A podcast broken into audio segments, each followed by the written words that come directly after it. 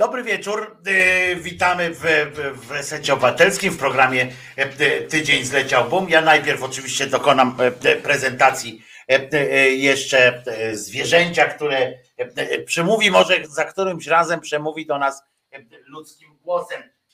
No zobaczmy to. Ojej!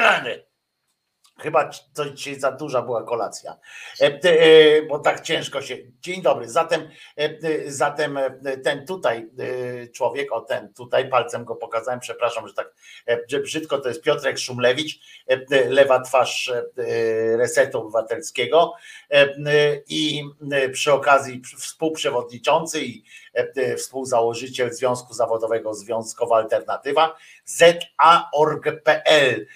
Tam go możecie znaleźć, a co środę o godzinie 17 możecie Piotrka słuchać w Resecie Obywatelskim jako autora i gospodarza programu Czas na Związki. A ty co, szukasz tego swojego klopsa? No później. Później, cwaniaku. Dobrze, zaraz dostaniesz tam. Piotrek będzie mówił, to ja wtedy wyskoczę szybko, żeby ci dać, bo tutaj nie mam przy sobie tych smaczków. No nie mam. A ja się nazywam Wojtek Krzyżaniak i jestem z kolei głosem szczerej słowiańskiej szydery i mnie możecie codziennie od poniedziałku do piątku o godzinie 10 do godziny 13 na żywo łapać na kanale Głos Szczery Słowiańskiej Szydery. Informacja dla tych, którzy, jeszcze taką prywatę sobie pozwolę, dla tych, którzy chcieli posłuchać dzisiejszego odcinka, Szydery został zablokowany przez złych ludzi, ale już jest odblokowany, już można go, już dzisiejszy odcinek można, dla tych, którzy nie byli na żywo, można odtwarzać sobie. Ale to oczywiście po audycji dzisiejszej. No i jedno najważniejsze wydarzenie tego tygodnia dla wszystkich kibiców. Wróciła polska ekstraklasa. Już można się nudzić, jak ja pierniczę. Powiem szczerze, obejrzałem ci pierwszy mecz. Pogoń Szczecin zagrała z Wartą Poznań w pierwszym meczu i odniosłem wrażenie, że piłkarze w polskich drużynach, nawet ci zagraniczni, jakoś nie lubią chyba swojej roboty. Tak mam takie wrażenie, że po prostu nawet nie chodzi o to, że umiejętności mają. Jakoś tak chyba nie lubią tego, co robią. No zdarza się. My z Piotrkiem akurat mamy to szczęście, że lubimy to, co robimy, więc może nie będzie najmądrzej, przynajmniej o sobie mówię, ale przynajmniej na pewno będzie z zaangażowaniem. Może ja też o tej lidze, to nie jest jakiś mój temat, chociaż dawno... Nie wiem, dlatego ja nie proponuję w ogóle, żebyśmy... Ale tak sobie pomyślałem, tak gwoli wprowadzenia w piątkowy wieczór, jak śledziłem rok, dwa czy trzy jednym okiem tą polską ligę, to sobie pomyślałem, że albo to jest wszystko poustawiane jest dla jakichś tam, którzy znają te, nie wiem, pieniądze, które pod stołami płyną, albo rzeczywiście nie ma pod stołami nic, tylko rzeczywiście ci piłkarze tak grają, że im się w sumie nie chce. To znaczy nie ma takiej drużyny, która byłaby regularnie dobra, tylko nie wiem, Legia gra z Radomiakiem i przegrywa 1-3 na przykład. Nikogo to nie dziwi, bo tam jakiś Raków jest mistrzem Polski, ale przegrywa, nie wiem, z Wisłą Płock, przy całym szacunku dla wszystkich tych drużyn. Natomiast generalnie jakieś Legie, jakieś tam, nie wiem, jakieś niemieckie czy angielskie ekstraklasy, no to tam jest jakieś, nie wiem, Manchester City, czy jakiś tam Barcelona, czy Real, które jednak regularnie wygrywają. A w tej polskiej lidze tak... Wygra jeden mecz, później przegra z jakimś tam Słabeuszem. Jest to naturalne właściwie. Mało tego, tam jak się zdarzy taka przegrana właśnie Realu czy coś tam, to jest wielkie halo, że mówią, ojeny, coś się stało, jakoś tak.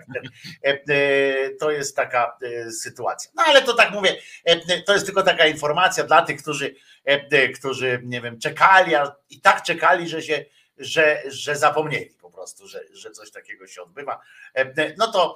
No to informuję, że jest. My postaramy się natomiast jakoś tam skonsumować ten tydzień. Nie wiem, Piotrze, na ile orientujesz się w polityce zagranicznej, czy przemyśliwałeś w tym tygodniu w ogóle o tym, ale ja bym chciał cię zapytać w kontekście również naszym tutaj,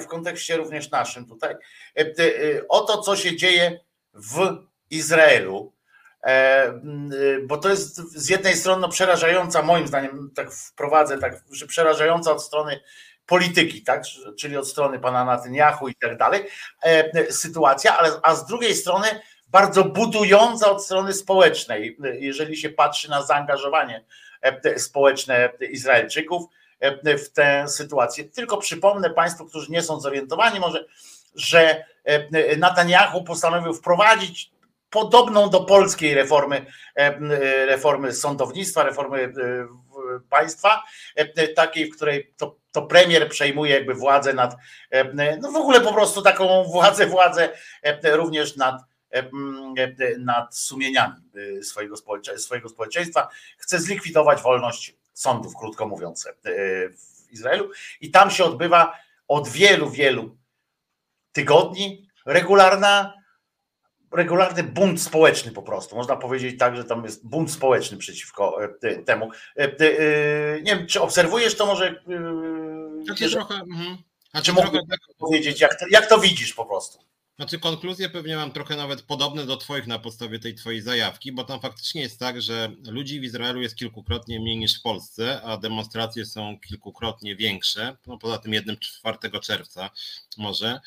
Już nie mówię o tym, że jak chodzi o niszczenie praworządności, systemu sądownictwa, to w Polsce właśnie ostatnio przez kilka lat nie było, to było w 2016, a później to tak jednak trochę ucichło.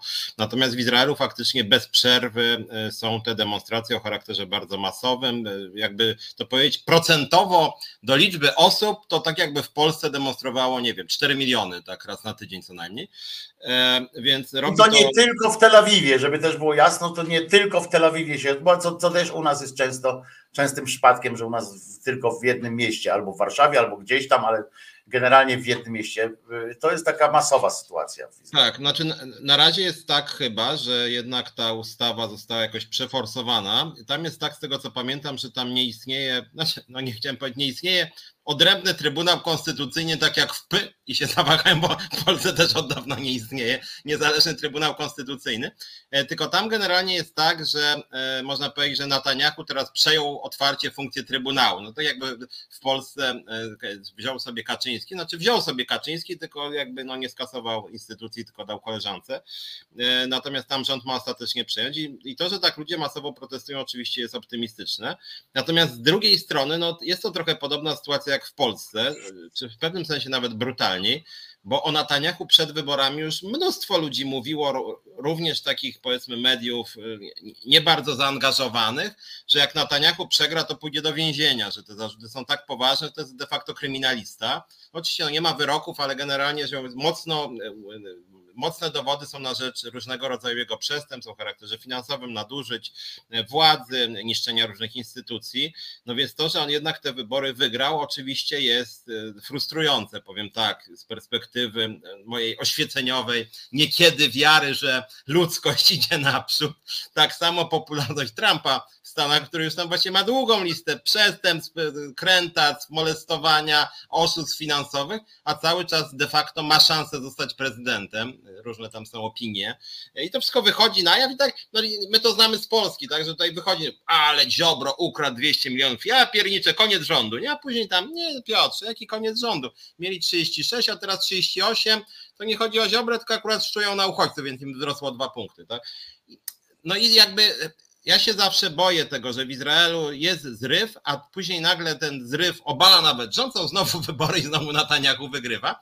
I to jest możliwy niestety scenariusz, to znaczy no to jest taki właśnie Kaczyński też jako premier, no Kaczyński w Polsce trochę z tyłu rządzi, ale to jest trochę podobny model, więc mówię, ja bym chciał, żeby w Polsce tak, bo ja bardzo chętnie bym sam wyszedł na ulicę i też swoich ludzi ze Związkowej Alternatywy gorąco zagrzewał do protestów, więc im zazdroszczę tego, powiem tak samo jak zazdroszczę Francuzom tej ich takiej energii, pewnie by się śmieli teraz pisiory, że ja Francuzom zazdroszczę, ale zazdroszczę, mają bardzo taką kulturę protestu rozwiniętą, często aż za bardzo chciałoby się powiedzieć, ale uważam, że to jest jakby część demokracji.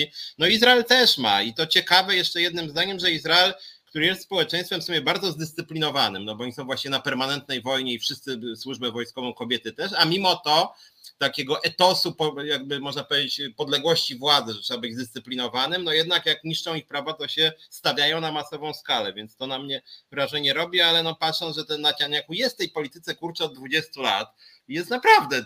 takim ciężkim gnojem, że tak powiem kolokwialnie, no to jest słabe.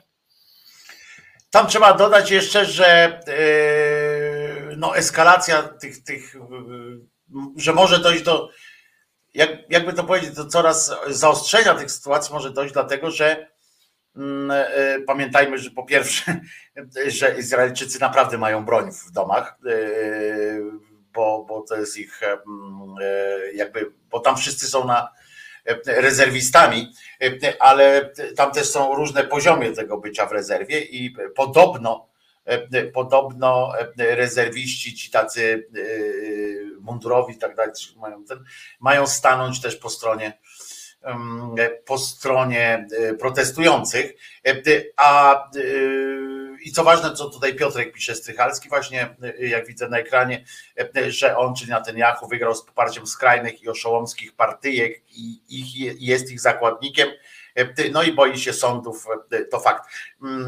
On i żona jego razem, ale faktem jest, że on by nawet odpuścił to, co teraz jest, bo on wie o tym, że to też jest taka trochę analogia. Ja właśnie tak czekałem na te twoje analogie do Polski właśnie, bo tam jest też coś takiego, że może w każdej chwili dojść do przewrotu.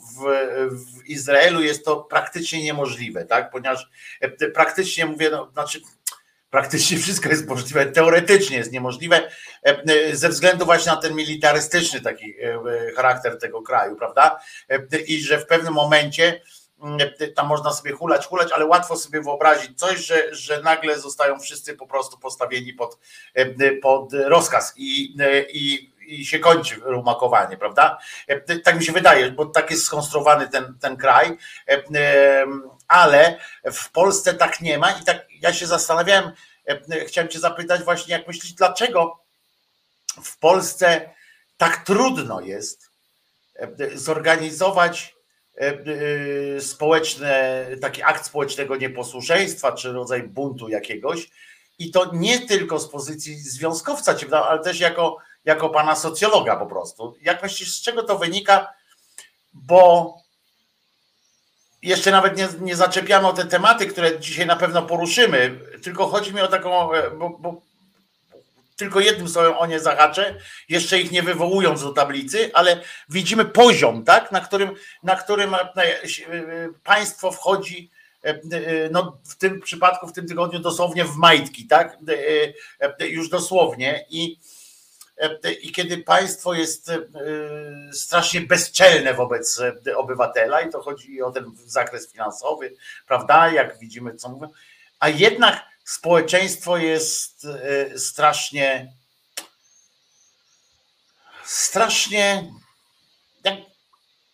tak się zastanawiam, czy ono jest strasznie wybaczające, czy strasznie olewające, jak myślisz? Czy po prostu u nas jest, że wybaczamy to wszystko, bo sami tacy jesteśmy, uważamy, że oni są faktycznie, władza jest emanacją nas i trudno, czy po prostu olewamy?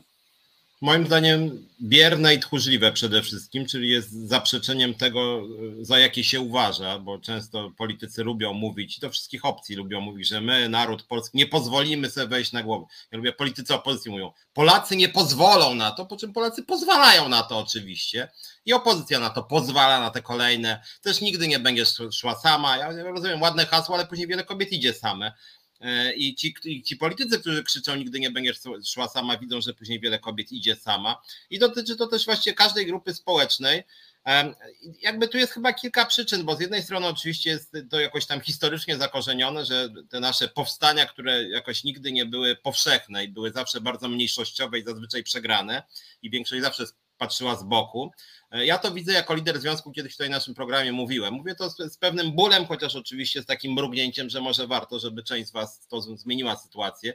Dostaję bardzo dużo maili na Facebooku, tekstów pod tytułem mam problem, bo tam mnie ktoś, nie wiem, w cudzysłowie bije po mordzie, czyli łamie moje prawa podstawowe, więc niech pan coś zrobi. Nie? Ja mówię, no dobra, no to razem zróbmy. No nie, wie pan co, to pan wejdzie, a ja trochę poczekam, bo nie chcę się ujawniać. Nie? I to ja mówię, no dobra, czyli ja mam się podstawiać, taka pani czy pan będzie czekać, jak wygram, to wtedy pani obok mnie stanie, jako zwycięzca już wtedy. Tak?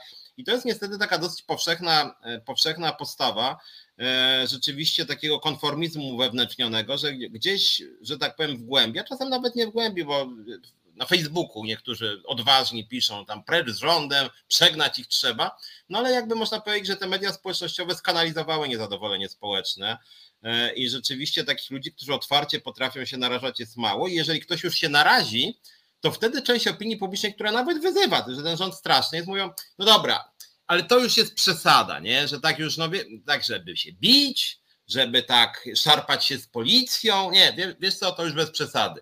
Tak samo jak nawet coś takiego, nie żartobliwie, tylko na serio, nawet ja napiszę, że trzeba jakoś ostrzej z tą władzą działać, to niektórzy mówią, wiesz co, no przesadziłeś trochę jednak, bo to już jest takie, wiesz, no jednak to nie można aż tak eskalować, bo w końcu będzie wojna polsko-polska i ty też nie powinieneś tym językiem mówić. I mam wrażenie, że dużo takich pacyfikatorów, to jest oczywiście też w systemie szkolnictwa, to jest w przekazie medialnym, to jest w formie socjalizacji. Kiedyś nawet mówiłem, to już Bronisław Komorowski mówił, to co my też w naszym programie często mówimy o tym takim mechanizmie, że Komorowski kiedyś zrobił taki, chciał, żeby w programach nauczania był jakiś panteon autorytetów. Czyli taka konieczność, że my musimy mieć te autorytety i że jednak polskie państwo, to PiS bardzo lubi wykorzystywać.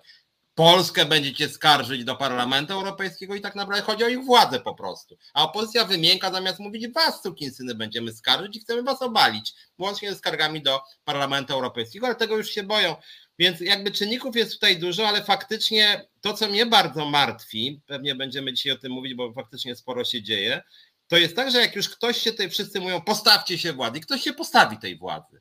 I później od tej władzy dostaje, kolokwialnie mówiąc, wpierdol, to mało kto wtedy jest w stanie pomóc, no nie, to przesadzają, na przykład ta pani Joanna, to chyba jakaś ustawka, niektórzy nawet z opozycji mówią, no tutaj to, no w sumie to jest straszne, ale może jednak bez przesady.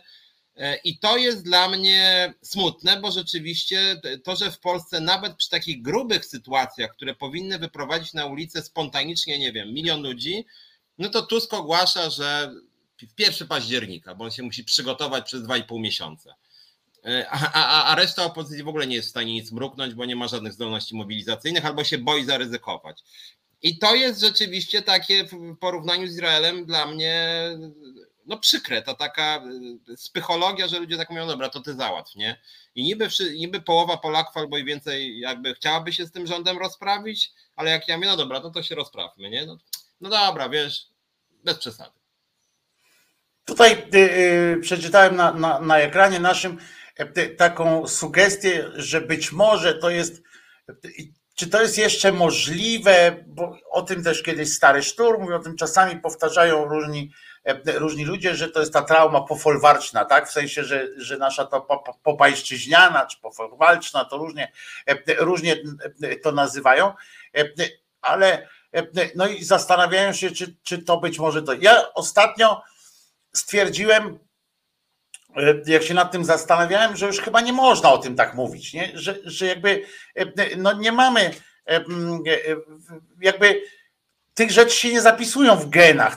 To nie jest coś takiego, co może być na wieki wieków, ament, jak to mówią, z nami, tylko coś się musiało też zadziać po drodze, bo tak jak mówisz, tylko że właśnie z kolei to, co ty powiedziałeś, to, co chciałem powiedzieć, to jednak jakoś odpowiada na tej tezie, bo masz rację, że te nasze powstania były zawsze strasznie elitarne, że przegrane były też elitarne. Teraz ja się tak zastanawiam na przykład właśnie a propos tych przegranych i tak dalej, co będzie, jeżeli w Izraelu się nie uda, prawda? Co będzie, jeżeli społeczeństwo tamtejsze, mimo takiego nadzwyczajnego i jak na tamte obyczaje i w ogóle w świecie jest to rzadkie, żeby tak zorganizowane były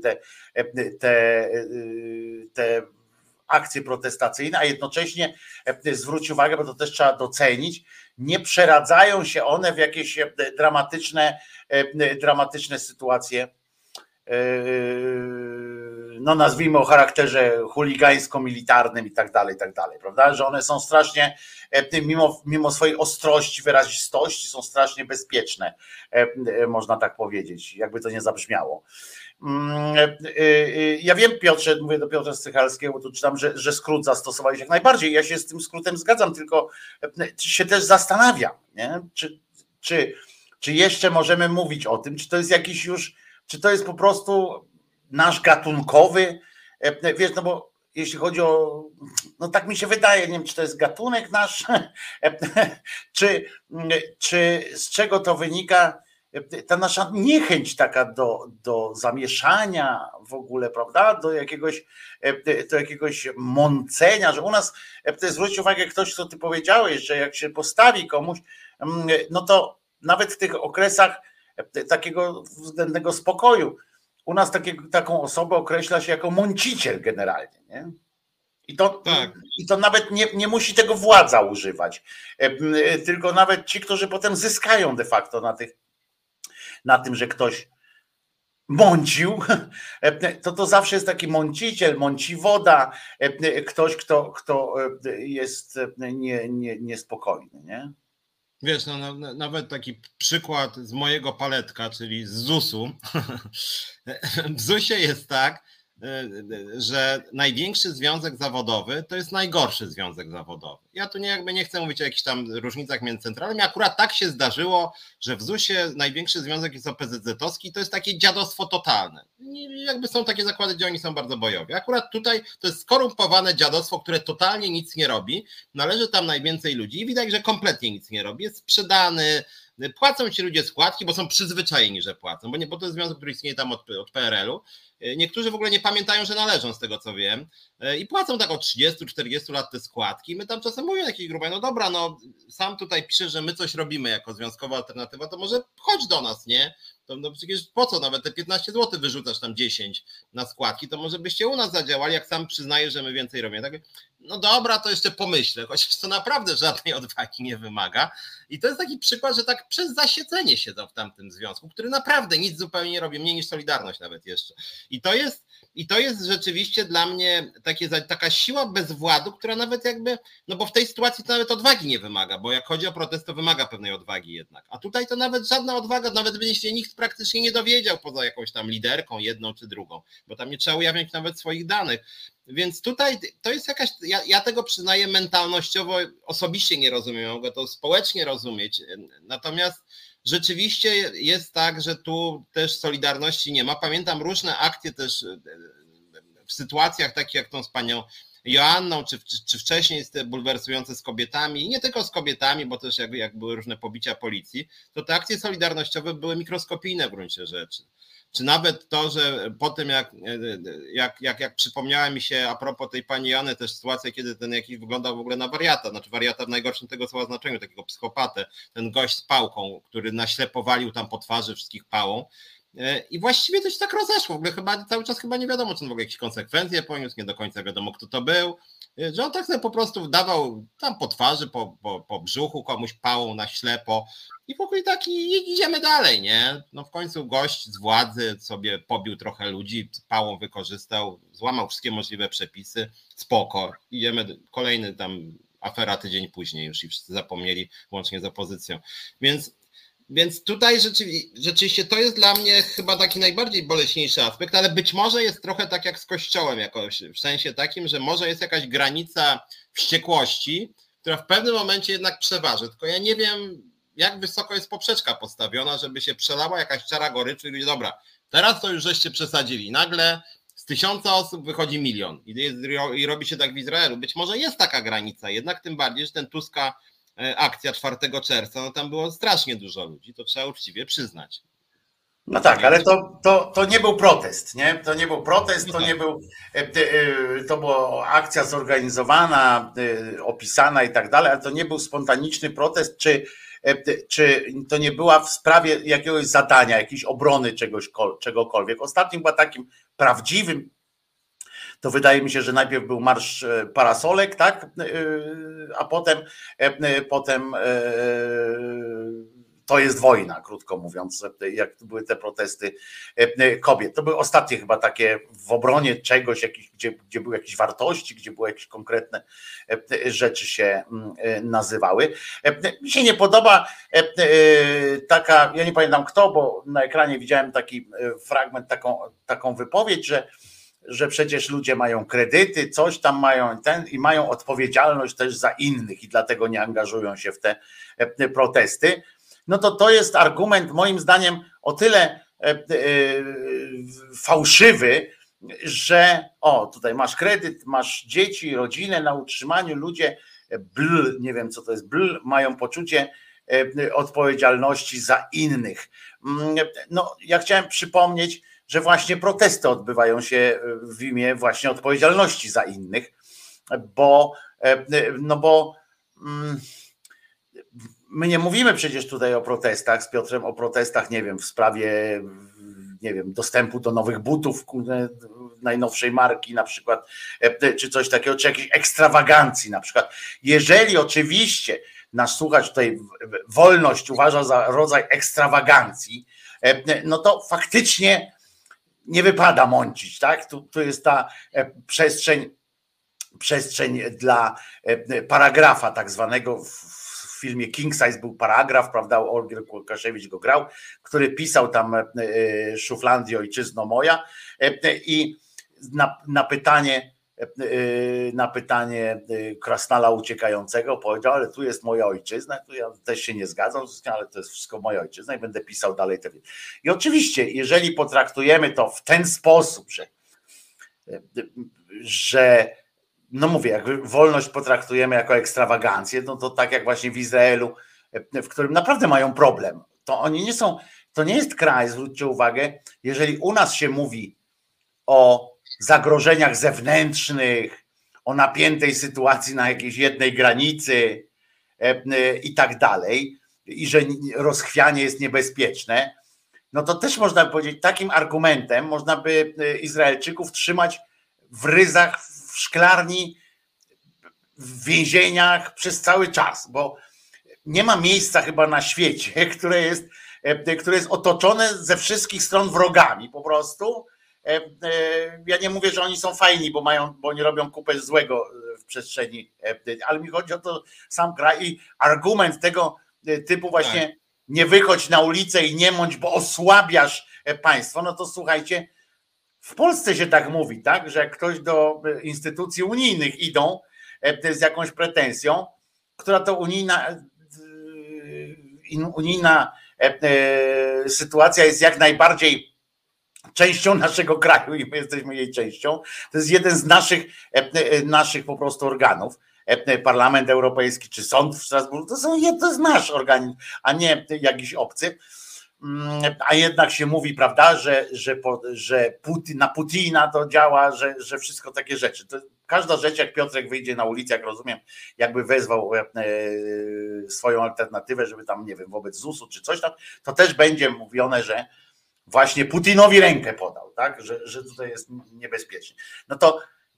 No to akurat pod tym względem można właśnie Izraelczykom powiedzieć, no co wy robicie, osłabiacie przecież ten kraj, który zaraz tam przyjdą z jednej strony Egipt, z drugiej, no wszyscy po prostu wejdą tam i nas zniszczą i tak dalej. No więc ja jeszcze raz powtarzam, że zależy jak się podchodzi do takiego protestu. Ja mówiąc o proteście, ja nie traktuję tego jako ekstrawagancję, tak wolność, poczucie przyzwoitości, poczucie jakiejś, to nie są ekstrawagancje dla mnie i po to się wtedy wychodzi, jak się broni tych rzeczy, to się broni właśnie w interesie tych najbliższych.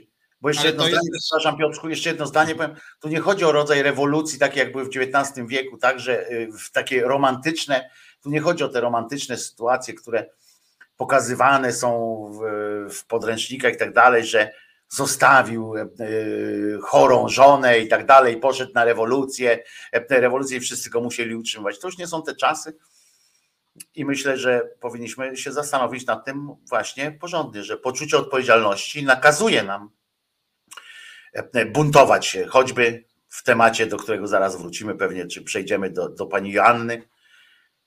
No to jak nam słuchacz odpowie, czy w poczuciu odpowiedzialności powinniśmy za ludzi powinniśmy powiedzieć, no dobra, to Joanna jest jedna, a nas jest 37 milionów, czy powinienem powiedzieć nie, no kurwa, nie chcę, bo dzisiaj pani Joanna, jutro moja córka. No właśnie, więc można powiedzieć, że racjonalne jest poza jakąś tam przyzwoitością, nawet aspektami etycznymi, żeby protestować razem. I to się po prostu opłaca, no bo jeżeli rzeczywiście, no nawet przykład ZUS-u mi bliski, jeżeli by ponad 3000 ludzi, ja nie mówię nawet 23, ale nawet 3000 ludzi się ostro postawiło. I tak i konsekwentnie ostro się postawiło. To pani Uścińska 3000 ludzi nie zwolni, bo by jej siadło kilka ośrodków i miałby paraliż firmy, że tak powiem. Natomiast jeżeli postawi się Ilona Garczyńska i 3 inne osoby, no to pani Uścińska ich sprzątnie oczywiście. No bo taka jest, bo jest ostra, jest autorytarna i tak samo jest na każdym szczeblu. Odchodząc od ZUS-u, to umówmy się, że Piotrek mówi o pewnej zasadzie. Mechanizmie, tak, że po prostu opłaca się razem. No ale, bo ja to pamiętam inny przykład, strajk kobiet. Nie wiem, czy pamiętacie, część z was była, tutaj ktoś pisał, Bella chyba, o tym, że tam psikano gazem. Ja mówiłem i walono pałą. Ja mówiłem właśnie o tym, jak pan w kapturze walił pałą właśnie jak był strajk kobiet. O tej sytuacji mówiłem. I ja pamiętam, bo ja byłem właściwie na wszystkich to nie, bo tego było strasznie dużo, ale byłem na wielu z tych demonstracji strajku kobiet i była jedna prawidłowość. Mianowicie, jak było bardzo dużo ludzi, to chociaż PiS mówił, że to nielegalne, że tam w ogóle niszczenie, zakaz, że to niezarejestrowane i tak dalej, to jak było na przykład ponad 5000 ludzi, nawet nie te dwie największe, tam jak na jednym było ze 100 000, to jednak policja nie była brutalna. Nie mieli problemu, słuchajcie, dajcie tam wpierdol, nie? Bo jak było dużo ludzi, to by się zrobiła dzika awantura, mnóstwo mediów. Oni czekali, aż się zrobi 100-200 osób i te najbardziej bulwersujące przypadki, kiedy policja oczywiście biła pałą, czy tam zamykała, wieźli tam na jakieś właśnie, spisywali mandaty, to były sytuacje, kiedy zostawało 100-200 osób. I ja dlatego zawsze tam mówiłem, słuchajcie, kończymy określone, rozchodzimy się, bo inaczej oni będą wtedy wyrywać słumu. Jak było dużo, to mówię, że policja nawet się bała, że jak jest dużo ludzi, to może dojść do jakichś rozrób, może dojść do przemocy, kiedy policja też może oberwać, może się zrobić o tym grubo, a jak jest 100 osób, to sobie policja wie, dobra, pani ze mną pójdzie, pani dostanie 1000 zł mandatu, kogoś tu psikniemy gazem i później nie ma żadnych kamer, już mediów, w związku z tym będą różne dwie wersje.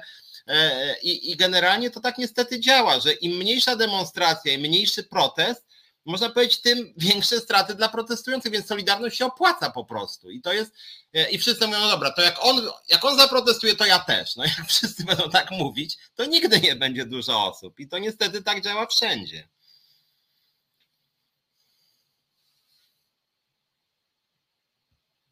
Coś się tak zamyślił.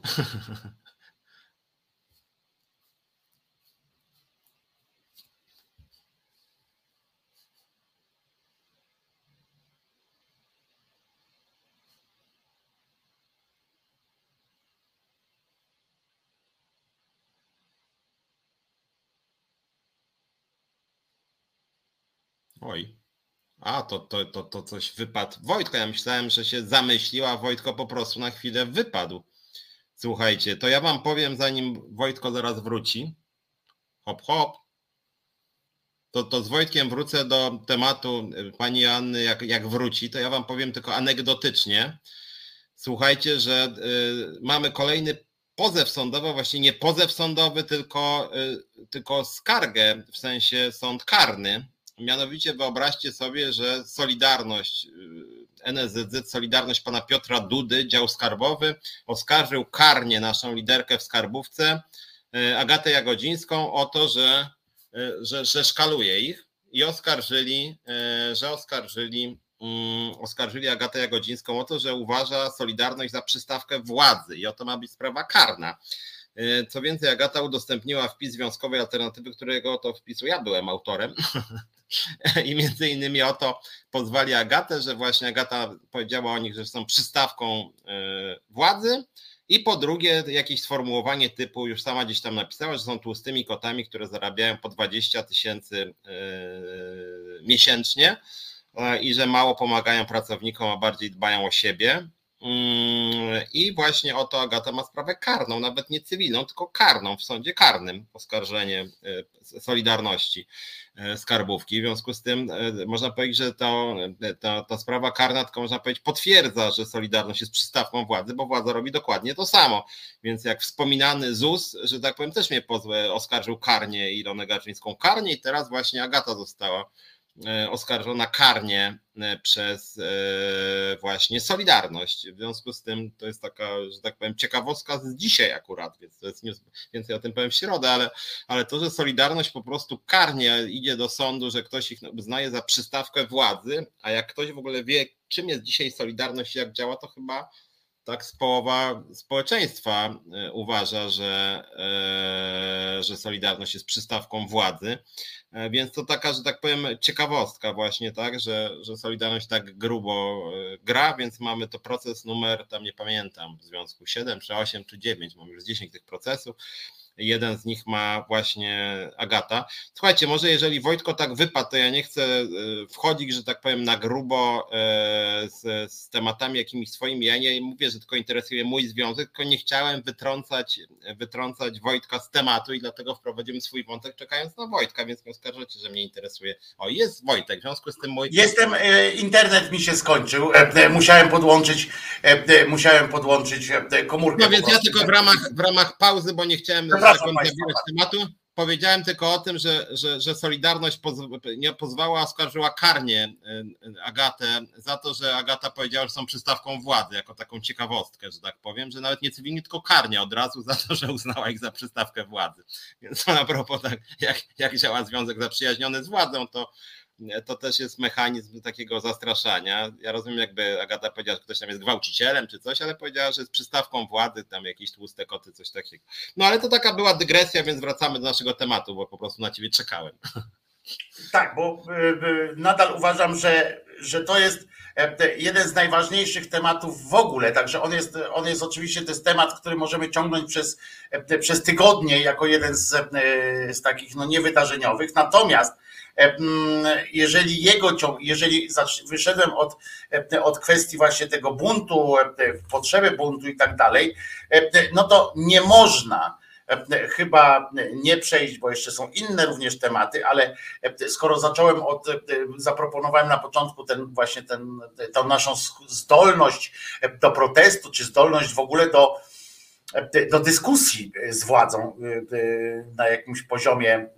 na jakimś poziomie poczucia się gospodarzem, prawda? Bo ja myślę, jeżeli mówimy o czymś, mówimy o tym, to ja bym na przykład byłbym w stanie tutaj akurat zaproponować, nie wiem, na przykład jeżeli pani Iza będzie tak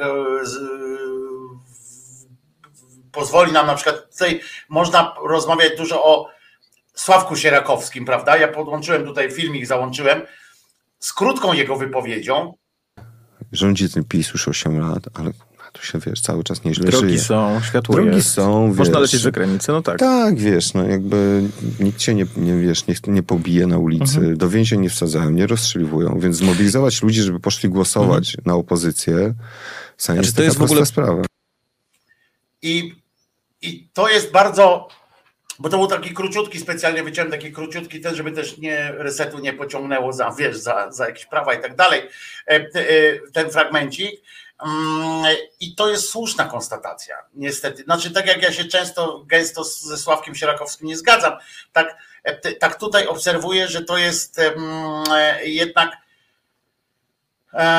że to stąd wynika. My szukamy często gdzieś głęboko w analizach tego, dlaczego się nie buntujemy i tak dalej, a my jesteśmy po prostu prawdopodobnie strasznie leniwi i nam się nie chce, bo my tutaj sobie często powtarzamy i ty, i ja, i państwo, tutaj nasi słuchacze, właśnie o tych ideałach, o tej wolności, o tym, że coś się stało, ale chyba taka moja jest smutna konstatacja oczywiście, że większość jednak myśli tak jak ten nasz słuchacz, który napisał, że mam kredyt, mam ten, to właściwie co mi ta pani Joanna lata koło tego, trzeba zadbać o własną rodzinę. Co jest też słuszne, nawet ja nie jestem w stanie powiedzieć, że nie, bo tam myśl społeczna jest taka, żeby jednak olać swoją rodzinę i najważniejsze postawić na ten. Nie, to jest kwestia wyboru po prostu, drogi. Czy traktujemy właśnie społeczność jako coś, jakieś dobro, więc tak mówię, ale tutaj i tu przechodzimy właśnie do pani Joanny. Poczekaj, proszę bardzo. Że się odniosę się do tego Sierakowskiego, bo nie wiem, czy wiecie, ten fragment udostępnił Mateusz Morawiecki. Tak, to jest w ogóle bardzo ciekawa rzecz, tak, ale ja już nawet nie chciałem o tym mówić, bo przecież to jest tak głupie, jak nos Morawieckiego, tak, no po prostu. No, wiesz, to i fragmenty z naszych audycji można by puszczać. Tak, ja wiem. Nie wiem, tylko tak powiedziałem. To znaczy z tym wyborem tam kredyt... Tylko wytłumacz, po co to Morawiecki pogadał, jak już powiedziałeś, znaczy, wytłumacz, bo żeby nie było, że Sierakowski tam, wiesz, coś tam kolaboruje. Znaczy, oczywiście, Morawiecki to udostępnił po to, żeby pokazać, że Polska szczęśliwa, Polska wesoła, Polska radosna i właściwie to w Polsce jest bardzo dobrze i on sam by to tak ujął, jak to napisał Morawiecki. Tak, że dlatego nie głosujcie na nas, bo będzie to dalej tak będzie. Tak, znaczy z drugiej strony ja bym szczerze powiedziawszy, tak jak Sierakowski, chociaż to był kontekst znacznie szerszy, ja bym tego tak nie powiedział, bo akurat również, bo on miał na myśli Warszawę akurat Trzaskowskiego bardziej, przy czym no pamiętajmy, że w Warszawie również władza no biła, chociażby przy okazji strajku kobiet wspominanego.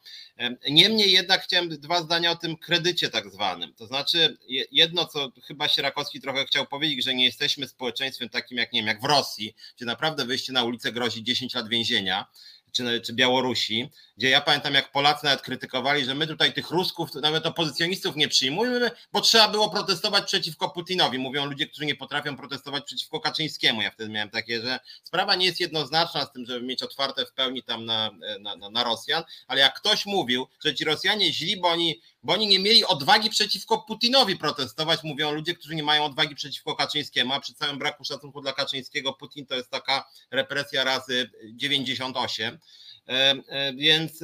Więc pod tym względem nie jest póki co na szczęście w Polsce tak, żeby wyjście w demonstrację oznaczało, że się straci kredyt i od razu tak cię władza skasuje, że zobaczysz. Więc nie oczekuję od całego społeczeństwa, żeby wszyscy byli bohaterami, którzy na pierwszym froncie idą, ja jestem liderem związku. Nawet. Ja nie oczekuję od wszystkich moich członków związku, żeby oni byli w awangardzie i zawsze po prostu się narażali w pierwszej linii, tylko żeby przyszli na demonstrację. No za to jednak więzienie w Polsce póki co na szczęście nie grozi, więc to jest jedna sprawa. A druga sprawa to jest trochę tak, że naprawdę, no jeżeli bardzo dużo ludzi zaprotestuje, to władza kalkuluje. Ja dałem przykład i ZUS-u i strajku kobiet, bo są podobne sytuacje. W momencie, kiedy bardzo dużo ludzi protestuje, to jednak władza no nie psiknie gazem każdemu, no bo wątpię, żeby tak na grubo poszła. Myślę, że jednak nie, powiem szczerze. Tak samo jak Uścińska nie zwolni 10 tysięcy pracowników. Chociaż ja, Piotrze, tutaj niestety muszę się z tobą nie zgodzić. Tak wiele razy powiedzieliśmy, że czegoś nie zrobią, że na coś nie pójdą. To prawda. Więc jednak doświadczenie mnie uczy akurat tego, że w kategoriach zdolności, oczywiście ja nie mówię, że mądrze coś zrobią, czy nie, tylko że w kategoriach zdolności do jakiegoś działania jest to rząd, czy tam partia, która się nie cofnie. Wiesz, z poziomu całego świata taka forma załatwienia kwestii ze strajkiem kobiet była bardzo irracjonalna. Postawienie się kobietom na całym świecie jest, oczywiście możemy mówić, że to znowu niekulturalne, tam nieetyczne, politycznie jest mówienie takie coś, że kobiecy bunt ma więcej znaczenia niż męski, ale taka jest prawda. No, żyjemy w takim, a nie innym patriarchalnym świecie, ale w którym kobiety pod względem protestu akurat mają większą moc, tak? I taką psychologiczną większą moc. I tego typu załatwienie sprawy trzeba przyznać, że było, ja odczytuję to też jak sprawdzenie pewnych rzeczy i wiadomo, że skoro tak można było podziałać ze strajkiem kobiet i z kobietami w ogóle, to nie ma żadnych hamulców i uważam, że tak jest. Ale przejdźmy właśnie do pani Joanny, do jej odwagi fizycznej, takiej fizycznej odwagi po prostu wystąpienia. Pewnie nawet ona i pewnie znowu nikt z was nawet, drodzy słuchacze, nie przewidywał, że aż takiej odwagi będzie wymagało wyjście z taką informacją. Wydaje się z informacją i z protestem najprostszym, tak? Kazali mi coś zrobić, upokorzyli mnie, więc to o tym mówię. I nie spodziewam się, że ja stanę się ofiarą takiego, potem jeszcze nie dostanę więcej. Natomiast takie coś nastąpiło. I to jest coś, co mnie w tym tygodniu poruszyło najbardziej, Piotrze. Jak ty się zapatrujesz na całą sprawę pani Joanny z Krakowa? Znaczy, tak, dla mnie to jest jakiś element takiego państwa Franco, chociaż to dla mnie robi wrażenie, bo część ludzi nie wie, kto to jest Franco, więc też jakby analogia nic nie tłumaczy, jeżeli się tłumaczy coś bardziej znanego przez nieznane. No ale mam na myśli takie rzeczywiście reżimy, że tak powiem, wojskowe czy policyjne, autorytarne, które faktycznie sprawują pełny nadzór nad, że tak powiem, służbami uzbrojonymi, które są wykorzystywane bezpośrednio w celach i propagandowych, i po prostu rozwiązań siłowych. I faktycznie cała ta sytuacja... Ale też chyba chodzi, przepraszam Piotrze, że przerwę, tu chodzi też o nomen omen, głębokość wejścia, tak? Że ty mówisz o Franco i to jest o tyle dobre, trafne połączenie, że na które warto zwrócić uwagę, że tu nie chodzi tylko o to, że państwo może gdzieś ingerować, tylko chodzi o to, że państwo uzurpuje sobie prawo do ingerowania w sfery intymne i w sfery światopoglądowe i intymne. Za Franco i Pinocheta w Argentynie państwo przejmowało rolę w Chile, nie no, tak, a wtedy z Argentyny się nazywał jak? Tam była grupa generałów, więc też nie pamiętam. No ale ten co Ryngraf mu wieźli, to jak to się nazywa? W każdym razie chodzi o to, że to są wtedy wchodzi się w te sfery światopoglądowe. Państwo przejmuje również rolę etycznej, tak, drogowskazu etycznego i o tym mówi. I mało tego, że przejmuje drogę tego, znaczy funkcję tego drogowskazu, to jeszcze przejmuje też pilnowania tego, tak, żebyście było. I to właśnie było za Franco i w Ameryce Południowej też to się odbywało, że oni wyznaczali kierunki etyki i potem uzurpowali sobie prawo do egzekwowania tego u tak zwanych normalnych ludzi. Znaczy tu całość jest przerażająca, później jeszcze powiem, bo dzisiaj to może już będzie taki bardziej humorystyczny, chociaż humor to wyjątkowo słaby, bo oglądałem też dzisiaj rano program Jak oni kłamią, który był w całości poświęcony przekazowi TVN-u na ten temat i te argumenty później wam przedstawię, bo to rzeczywiście szokujące trzeba powiedzieć, bo cała ta sprawa pani Joanny to nie chodzi tylko o to, co się stało, ale też jak to jest przedstawiane przez propagandę rządową, co też jest niesamowite swoją drogą. Natomiast rzeczywiście no, trochę przeraża to, czy najbardziej przeraża to, że jest po prostu wjazd policji do szpitala, tam wychodzą kolejne okoliczności, tam powiedzieli lekarzowi mniej więcej w stylu spadaj pan w ogóle nie jesteś od tego, my tutaj przejmujemy kontrolę nad szpitalem, tak, służby wjeżdżają i tak, jak w jakichś tam filmach jakichś tam policyjnych, że policja mówi, wyciąga legitymację, tam pan Kozłowski ABW, dzień dobry, odsuwamy lekarza, proszę pani, komputer, komórka, majtki proszę zdejmować, a ona nie, ale dlaczego? Proszę zdejmować majtki, komputer, komórka, kontrola służbowa, jestem jakiś tam porucznik. No to są rzeczy rzeczywiście straszne. Znaczy, że to, że w ogóle oni robią wjazd do szpitala i robią tego typu rzeczy, jakby przy połamaniu jakichkolwiek procedur, jeszcze na dodatek jak chodzi o tą propagandę, taki pierwszy jej punkt, teraz jest, PiS chyba wymyślił, nie wiem, czy to przy Nowogrodzkiej taki pomysł powstał, oni teraz na Twitterze zrobili takie jakby słowo klucz ustawka, że to jest ustawka Tuska, tej pani Joanny i całej opozycji, że tak wymyślili tak sobie, ta Joanna także tak sobie przyjdzie do tego szpitala i tak całą sytuację tak sprowokowali, żeby Tusk mógł zrobić demonstrację, że to w ogóle o to chodzi od początku, że ta kobieta nie ma w ogóle żadnego znaczenia ich zdaniem, że ona jest jakaś podstawiona, jakaś performerka, która to sobie wymyśliła, co jest właściwie częścią całego tego okrucieństwa, znaczy rozumiem, ona sobie wymyśliła, żeby policja zrobiła jej wjazd i de facto ją psychicznie torturowała, więc to jest rzeczywiście przekroczenie jakiejś kolejnej granicy, chociaż rzeczywiście podczas strajku kobiet tam też były sytuacje z policją trochę pokrewne, tak? Że część tych zatrzymanych kobiet, pamiętam, były też takie skargi, że oni bardzo się, że tak powiem, brutalnie zwracali i chyba mieli przyzwolenie na to z góry, więc to też nie jest tak, że jeden policjant to taki nieprzyjemny był, bo w każdej grupie w końcu tacy są. Raczej wygląda na to, że nie, ktoś wydał polecenie, że robią wjazd do szpitala. Jak ja czytam i policja o tym mówi, że oni musieli zrobić wjazd, ponieważ była próba samobójstwa, więc rozumiem, że grupa policji wtedy robi wjazd, przeszukuje, upokarza totalnie, zabiera komórkę, zabiera komputer i to mają być metody, nawet mówię o ich narracji, i to mają być metody wsparcia dla osoby, która jest w fatalnym stanie psychicznym, jakby to ma jej pomóc, no to jest taka pomoc no w takim jakimś okrutnym cudzysłowie, że robi jakieś potworne wrażenie i to, że na dodatek jeszcze, mówię teraz, jest cała narracja, cały PiS, wszystkie te oskargi, tam jakieś Szafarowicze i inni właśnie udostępniają te całe narracje, że to jest wymyślone, że to w ogóle Tusk za tym stoi tak naprawdę. No to jest kolejna sytuacja, no tak jak właśnie, trochę to przypomina narrację, takim okrucieństwem konsekwencji tej pisowskiej strony, jak właśnie tej jak ona jest, Felix, tak samobójstwem córki tej posłanki. Felix, że po prostu przyjęli narrację i jakby w ogóle nie oglądają, oni wiedzieli, że kłamią wtedy. Znaczy to było wiadomo, że zaczęli też rzucać na posła PO, który w ogóle był tej Felix przyjacielem i teraz robią dokładnie to samo, to znaczy takie samo szczucie dokładnie, wymyślili sobie, czy w ogóle ustawka, że to wszyscy kłamią i jadą na całego i to jest po prostu... No jakby to brutalnie mówiąc, robi wrażenie, że tak powiem. I też cisza wokół tej sprawy, która pewnie za 2 dni już nikt nie będzie o tym mówił. Przerażające jest to, że na czele krucjaty przeciwko pani Joannie stoją kobiety, które polityzują ten problem, ale...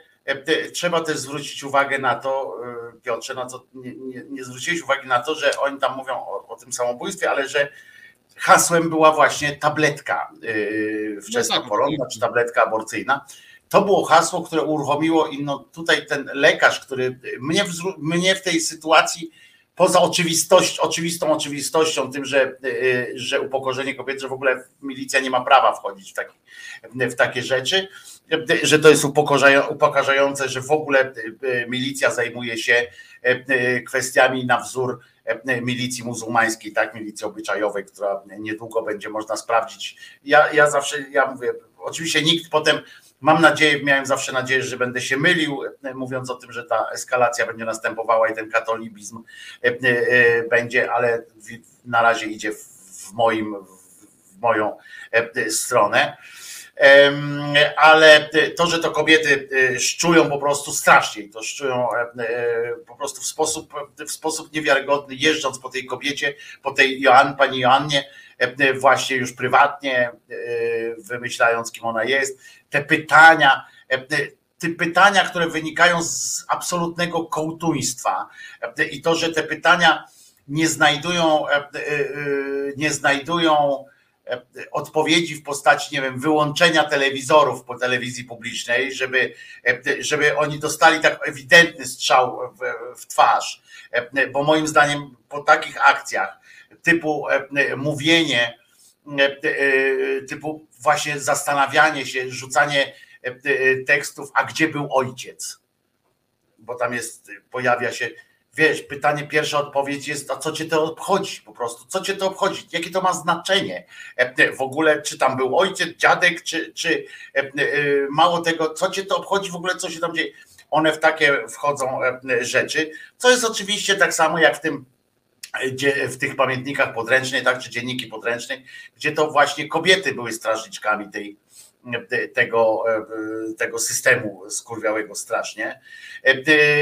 Ale tam jeszcze jedna rzecz, która mnie absolutnie dotknęła, to było to, że lekarz tego pierwszego szpitala, tego oddziału, gdzie ona trafiła, ratownictwo, to on w tym reportażu miał zasłoniętą twarz, tak, i zmieniony głos.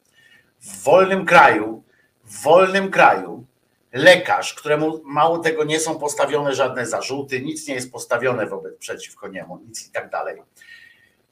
W wolnym kraju, w którym chcemy być, w środku Europy, lekarz udzielający pomocy osobie w szpitalu i stawiający się przeciwko milicji, gdzie on powinien mieć w ogóle absolutne prawo, tak? Gdzie w szpitalu powinien... Jedno, co mam jakby zarzut do służby, do tej ochrony zdrowia, to pytanie, gdzie był ordynator tego szpitala, tego oddziału, który powinien wygnać po prostu mocą swojego papieru, powinien wygnać tych milicjantów do windy, powiedzieć im, proszę zostać w poczekalni, poczekać, aż my powiemy, że procedury medyczne się skończyły i można... i odblokujemy panią dla państwa. Ale to, że lekarz kazał sobie zmienić, wiesz, zablurować twarz, siedział tyłem i został, to wskazuje, że obywatele w Polsce, szanowani obywatele jak doktor, jak lekarz, że mają tego typu obawy, to te obawy wskazują na miejsce, w którym my jesteśmy. Tak mi się wydaje, że i to też nawiązuje do tego momentu o tym buncie, co ja mówiłem na początku. Jeżeli ten lekarz ma takie obawy, że lekarz, pamiętajmy, że w Polsce lekarz to jest teraz zawód deficytowy, to jest szanowana persona, zawód deficytowy, on się nie musi bać o miejsce pracy, powiedzmy sobie to szczerze, że dopóki nie ma wyroku jakiegoś i to wyroku związanego z wykonywaniem zawodu, to on dostanie pracę w każdym miejscu, on wyjdzie z tabliczką szukam pracy i lekarz jest po prostu zatrudniony, nie ma takiej możliwości, żeby nie. Czyli powody musiały być społeczne, tak? Tego, że on się tak był. To musiał być lęk przeciwko jakiejś sytuacji milicyjno, nie wiem, że ludzie go pobiją, tak? Bo tu o to chodzi, że pani Joanna spotkała się z fizyczną agresją. Znaczy, gdyby komputery mogły zabijać, to by pani była żeby laptopy po prostu lądowały na jej głowie, nie? I te dwie rzeczy mnie strasznie zbulwersowały w kontekście pani Joanny. I zasmuciły, ja mówię zbulwersowały, to mnie tam w ogóle, to inne rzeczy, ale zasmuciły mnie reakcje kobiet na sprawę pani Joanny i na zadawanie absolutnie złych pytań i policji, i medykom, i pani Joannie. I przy okazji, jeśli mogę sobie pozwolić, Piotrze, tam dokończyć na ten, przy okazji pamiętajcie, że wyszło na jaw, że my nie znamy żadnych procedur. My nie znamy żadnych procedur. Absolutnie nie znamy tych procedur, które pozwalają, jak my możemy zachować się wobec policji i jak policja wobec nas na przykład. I mam taką prośbę, żebyście wszyscy swoim znajomym albo sami sobie również wpisali w komórkę pod szybkie wybieranie gdzieś tam albo wrzucili do portfela numer telefonu, zwłaszcza kobiety o to proszę, numer telefonu do jednej z organizacji pomocowych, znaczy prawnych takich, które po prostu żebyście zadzwoniły, jak tylko czujecie jakiekolwiek niebezpieczeństwo, jak coś, że czujecie niepokój, że coś nie tak się dzieje, to dzwońcie tam i niech oni przynajmniej wiedzą, że jesteście w takiej sytuacji. Oni wam albo powiedzą na początku, proszę coś tam robić takiego i takiego przyjedziemy, albo nie. W Polsce nie ma tego zwyczaju. I niestety dlatego prawdopodobnie takich pani Joann było już w tym roku pewnie kilka albo kilkanaście. Znaczy tak, no, znaczy rzeczywiście jest tak, że mnie to przeraża, bo ja już kilka lat temu napisałem taki tekst o tym, że Kościół chce być ginekologiem, czy księża chcą być ginekologami, którzy przychodzą i tam lustrują kobiece ciała. I to można było, że to była trochę metafora w sensie, że oni współtworzą prawo. Natomiast teraz się okazuje, że to już jest dosłownie, no bo wtedy oczywiście oni lobbowali Kościół od samego początku zaostrzenia ustawy aborcyjnej, a teraz można powiedzieć, że policja znaczy dosłownie to robi, że tak powiem, znaczy wjeżdża po prostu do kobiecych ciał, w sensie jak najbardziej dosłownym, po prostu wjeżdża. I rzeczywiście i to z jednej strony jest przerażające, a z drugiej strony jest też tak, że to, co się stało, to jest kolejny przykład takiego roszczenia władzy do bycia władzą totalną, bo rzeczywiście, no można powiedzieć, że wcześniej coś, co ludziom aż tak bardzo nie przeszkadzało, bo wcześniej na przykład to, że PiS wciska się w system sądownictwa, tak to też o Izraelu mówiliśmy. No można powiedzieć, że to jakby no nie jest takie obrazowe bardzo, tak, że jeżeli władza się pcha do sądów, tak, ta władza rządowo-policyjna, to się dzieje w Izraelu, to się dzieje w Polsce od wielu miesięcy, to jest to wyzywanie sędziów, już nazwisk się wymienia, Ziobro mówi, ta pani Malinowska dała wyrok, zapamiętajcie to nazwisko, nie? To w ogóle skandalem i samo w sobie jest w ogóle absolutnie nie do zaakceptowania coś takiego nawet. A teraz poszli dalej, bo najpierw można powiedzieć zniszczyli niezależność sądów, a teraz niszczą niezależność szpitali, która jednak no była. To są jeszcze mniej znane przepisy faktycznie, ja też nie mam ich teraz przed sobą, ale to, że teraz policja nagle ma zwierzchnictwo wobec też szpitalami, to co powiedziałeś, że ordynator powinien, tylko tam z tego co wiem, to wychodzą jakieś tam nowe te nagrania, że ten policjant przychodzi i mówi po prostu lekarzowi odsuń się pana. On mówi, ale dlatego, że nie było, to właśnie to wynika, Piotrze, akurat z nieznajomości różnych również przez tego lekarza, bo ja też popytałem, lekarz ma prawo, jeśli nie inaczej, to po prostu w pewnym momencie powiedzieć, że odbywają się procedury medyczne i w czasie wykonywania procedur nie może. My wiemy oczywiście, że na przykład lekarze dopuścili, ja nie chcę, żeby to zabrzmiało teraz, że to jest przeciwko lekarzom coś. Nie chcę, żeby tak zabrzmiało, ale już był taki przypadek przecież, kiedy lekarze dopuścili do przesłuchania, prawda, w trakcie zabiegu i kobiety również notabene i dopuścili do tego, a nie powinni. Jest taka procedura, która zakłada, że w czasie wykonywania procedur medycznych nie można i koniec i już. Wystarczy powiedzieć, że procedura medyczna się odbywa i koniec. Ja chcę powiedzieć jeszcze coś, co zaznaczył lekarz jeden. Pamiętacie, milicjanci opowiadają, że oni chcieli pozyskać informacje, na przykład dla tego laptop im był potrzebny i tak dalej, bo chcieli pozyskać informacje o tym konkretnym medykamencie, który ta pani połknęła, bo mógł on przecież, ja rozumiem, że musieli w tej sekundzie od razu zablokować jego dystrybucję i tak dalej, w tej sekundzie, tylko dostaną ten laptop i od razu w tym momencie blokują dystrybucję tego leku, bo to tak działa według nich i że jak zabiorą pani laptop, to już nikomu nigdzie nie będzie mógł sprzedać tego lekarstwa. Takimi rzeczami się tłumaczą, a ten lekarz powiedział, i że po to robi, oni uzasadniają, ten lekarz powiedział, że ten czy inny, że codziennie do szpitala, jego szpitala, trafia kilkadziesiąt osób na ten oddział ratunkowy pod wpływem. I to nie chodzi o alkohol, tylko właśnie środki psychotropowe, różne takie rzeczy. Jeszcze mu się nie zdarzyło, żeby razem z kimś takim pacjentem, z karetką, przyjechał milicjant i dopytywał wtedy tego człowieka, skąd miałeś tego dopalacza, nazwisko. No tak nie robią. Natomiast hasło pigułka wczesnoporonna, czy hasło dokonała aborcji, otwiera w tych ludziach jakąś potworne sytuację. I tutaj pozwolę sobie zwrócić uwagę na coś, jeszcze przed piosenką, że w poniedziałek, 24 lipca, w poniedziałek jest Dzień Policji w Polsce. Jest taki państwo, Dzień Policji się nazywa. I może to jest bardzo dobry moment, żeby się zastanowić nad jakąś formą dania sygnału milicji obywatelskiej. 24 poniedziałek. Tak. Poniedziałek 24 jest Dzień Policji. Może to jest jakiś tam dobry moment, żebyśmy wszyscy wymyślili, każdy na swój sposób, mniej lub bardziej zorganizowany sposób, dać to znać tej milicji. Ja miałem taki bardzo, bardzo zaangażowany speech kiedyś, jeszcze w Pomarańczowym Radiu. Miałem taki bardzo speech w sprawie milicji, która straciła absolutnie rację bytu. I myślę, że wtedy już mówiłem, że nie ma przyzwoitych ludzi w milicji i dzisiaj też to podtrzymuję, że jeżeli ktoś mi mówi, że przecież tak jak nawet, nie wiem, Biedroń czy coś tam teraz, zauważ, że każdy zastrzega, że no ale tak, ci milicjanci to są źli, ci co biją kobiety to są źli, ci co tam coś robią to są źli, ci co tam, ale większość milicjantów jest w porządku. Nie jest tak.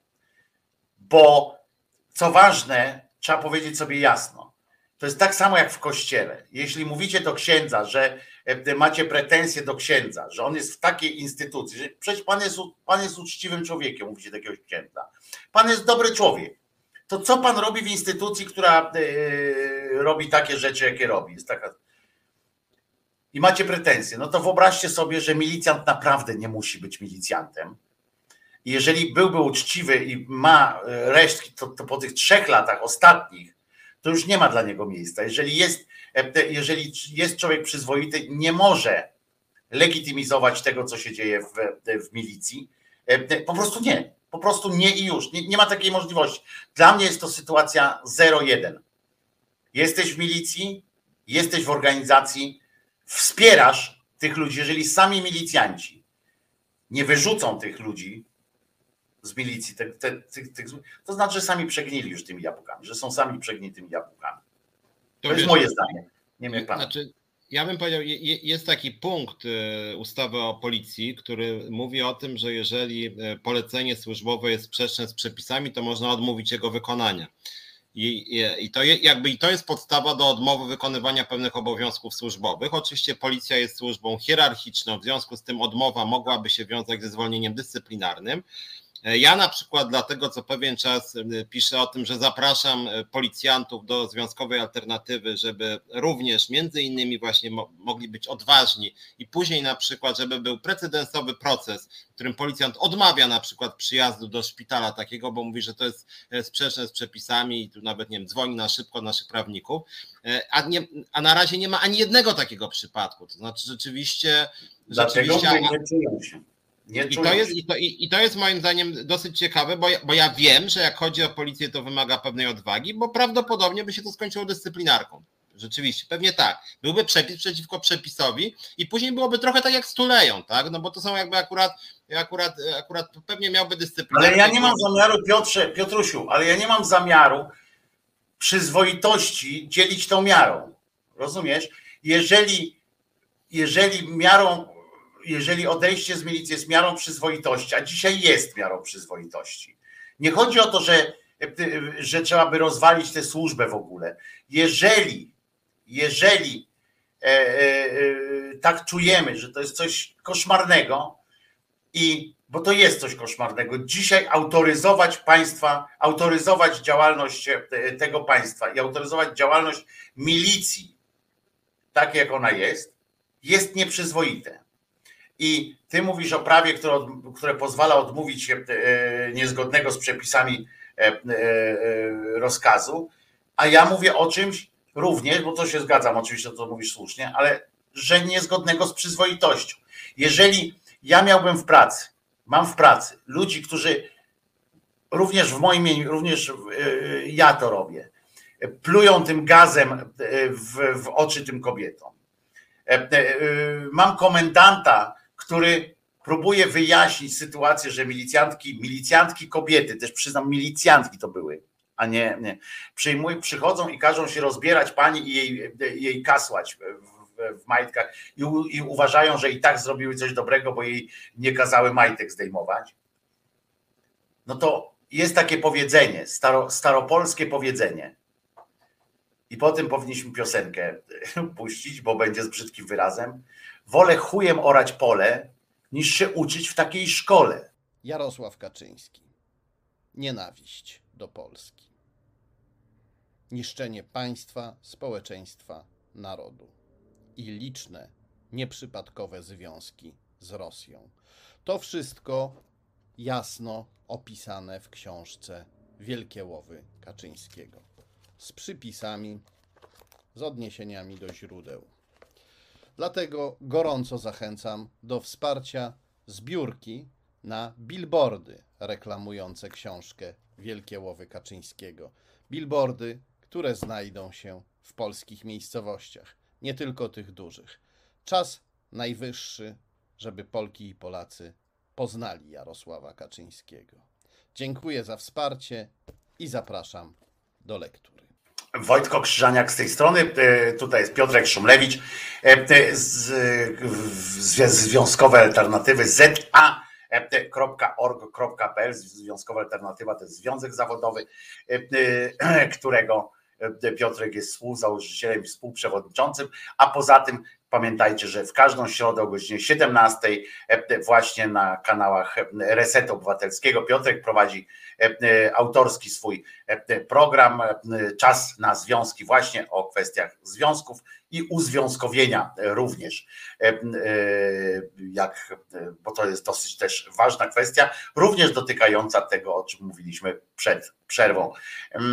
A ja się nazywam Wojtek Krzyżaniak, jestem głosem Szczerej Słowiańskiej Szydery i właśnie na kanale Głos Szczerej Słowiańskiej Szydery można mnie złapać na żywo od poniedziałku do piątku od godziny 10 do co najmniej 13.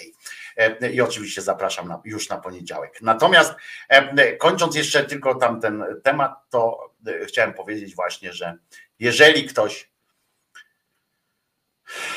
jeżeli nie wiem, znaczy nie chciałem powiedzieć, zapytać się was, drodzy słuchacze, jaką formę może przyjąć i powinien przyjąć jakiś protest, taki stały czy coś takiego. Tu ktoś zarzucił takim pomysłem o wieszaniu majtek damskich na komendach, przy komendach milicji. Wydaje mi się to ciekawy pomysł. Tak jak buciki w kościołach, to może te majtki byłyby takim właśnie też sygnałem. Ja w ramach swojego osobistego protestu za każdym razem, jak mnie milicja spotyka, znaczy zatrzymuje, czy jakkolwiek próbuje mnie, to ja im mówię po prostu, odmawiam na przykład ich legitymowania się i raz to się skończyło wizytą w komisariacie, ale to nawet nie ma co opowiadać, bo wtedy jest inna zupełnie historia. Nie wiem, zastanawiam się nad tym, co można zrobić, żeby tym teoretycznie przyzwoitym ludziom, którzy tam jeszcze pracują, dać sygnał, że to jest ostatni czas, że jeżeli oni z siebie nie wyrzucą sami tych złych ludzi, to nie wiem co. Znaczy ja niestety, patrząc na dynamikę wydarzeń w Polsce, tego typu sytuacje, które polegają na tym, że policja, czy szerzej władza prześladuje jednostki, że tak powiem, niestety w Polsce jest bardzo mały duch solidarności, więc musiałoby być jakieś raczej ciosy, że tak powiem, w duże środowiska, że tak powiem, bo Polacy niestety są mało solidarni z prześladowanymi jednostkami i nie działa ta zasada, która była w tym wierszu tam odnośnie nazizmu, tak najpierw przyszli po tych, nie protestowałem, później po tych, a później już nie miał kto stanąć w mojej obronie. To w Polsce niestety nie działa i to jest takie smutne rzeczywiście, że w Polsce raczej jak są protesty, to jednak musi być jakaś, że tak powiem, grupa społeczna. No, antypis jest takim szerokim pojęciem, jak powiedziałeś 4 czerwca to nie było anty, to właściwie było za jakąś inną wizją trochę kraju i można powiedzieć, że jeżeli nawet przeciwko, to przeciwko wszystkim tym świństwom i to można powiedzieć połączyło dużą liczbę ludzi, natomiast takie solidarnościowe demonstracje, na przykład solidarności z panią Joanną albo przeciwko nam, nie wiem, że doprowadził PiS do śmierci właśnie jednej, drugiej kobiety ze względu na te represyjne rozwiązania aborcyjne, to niestety ma charakter, bym powiedział, wpływ ograniczony. Natomiast to jest może... Nie do końca zmieniając temat, bo chciałem ten temat jeszcze domknąć moim wrażeniem, bo to jest jakby taka immanentna część naszego programu, komentarze tego, co TVP Info nam serwuje. Chciałem na chwilę wrócić do tego, jak oni kłamią. To i przepraszam bardzo, Piotrusiu, jeżeli możesz pozwolić, bo ja wtedy do tego tematu tak bezpośrednio, do tych protestów, jedno zdanie tylko, zanim przejdziemy gdzieś dalej, żeby już nie wracać, wiesz, tak ciągle, to ja chciałem powiedzieć tylko, że zdajcie sobie sprawę z tego, że to, ja nie wiem, bo to jak to nazwać, rozbisurmanienie, nie wiem jak w ogóle nazwać takie to pojęcie, ale to co robi milicja dzisiaj z pojedynczymi ludźmi. I tu wracam do tego argumentu, że ludzie chcą być sobie brać bezpiecznie i spokojnie żyć. To w tle tego spokojnego życia są naprawdę duże dramaty.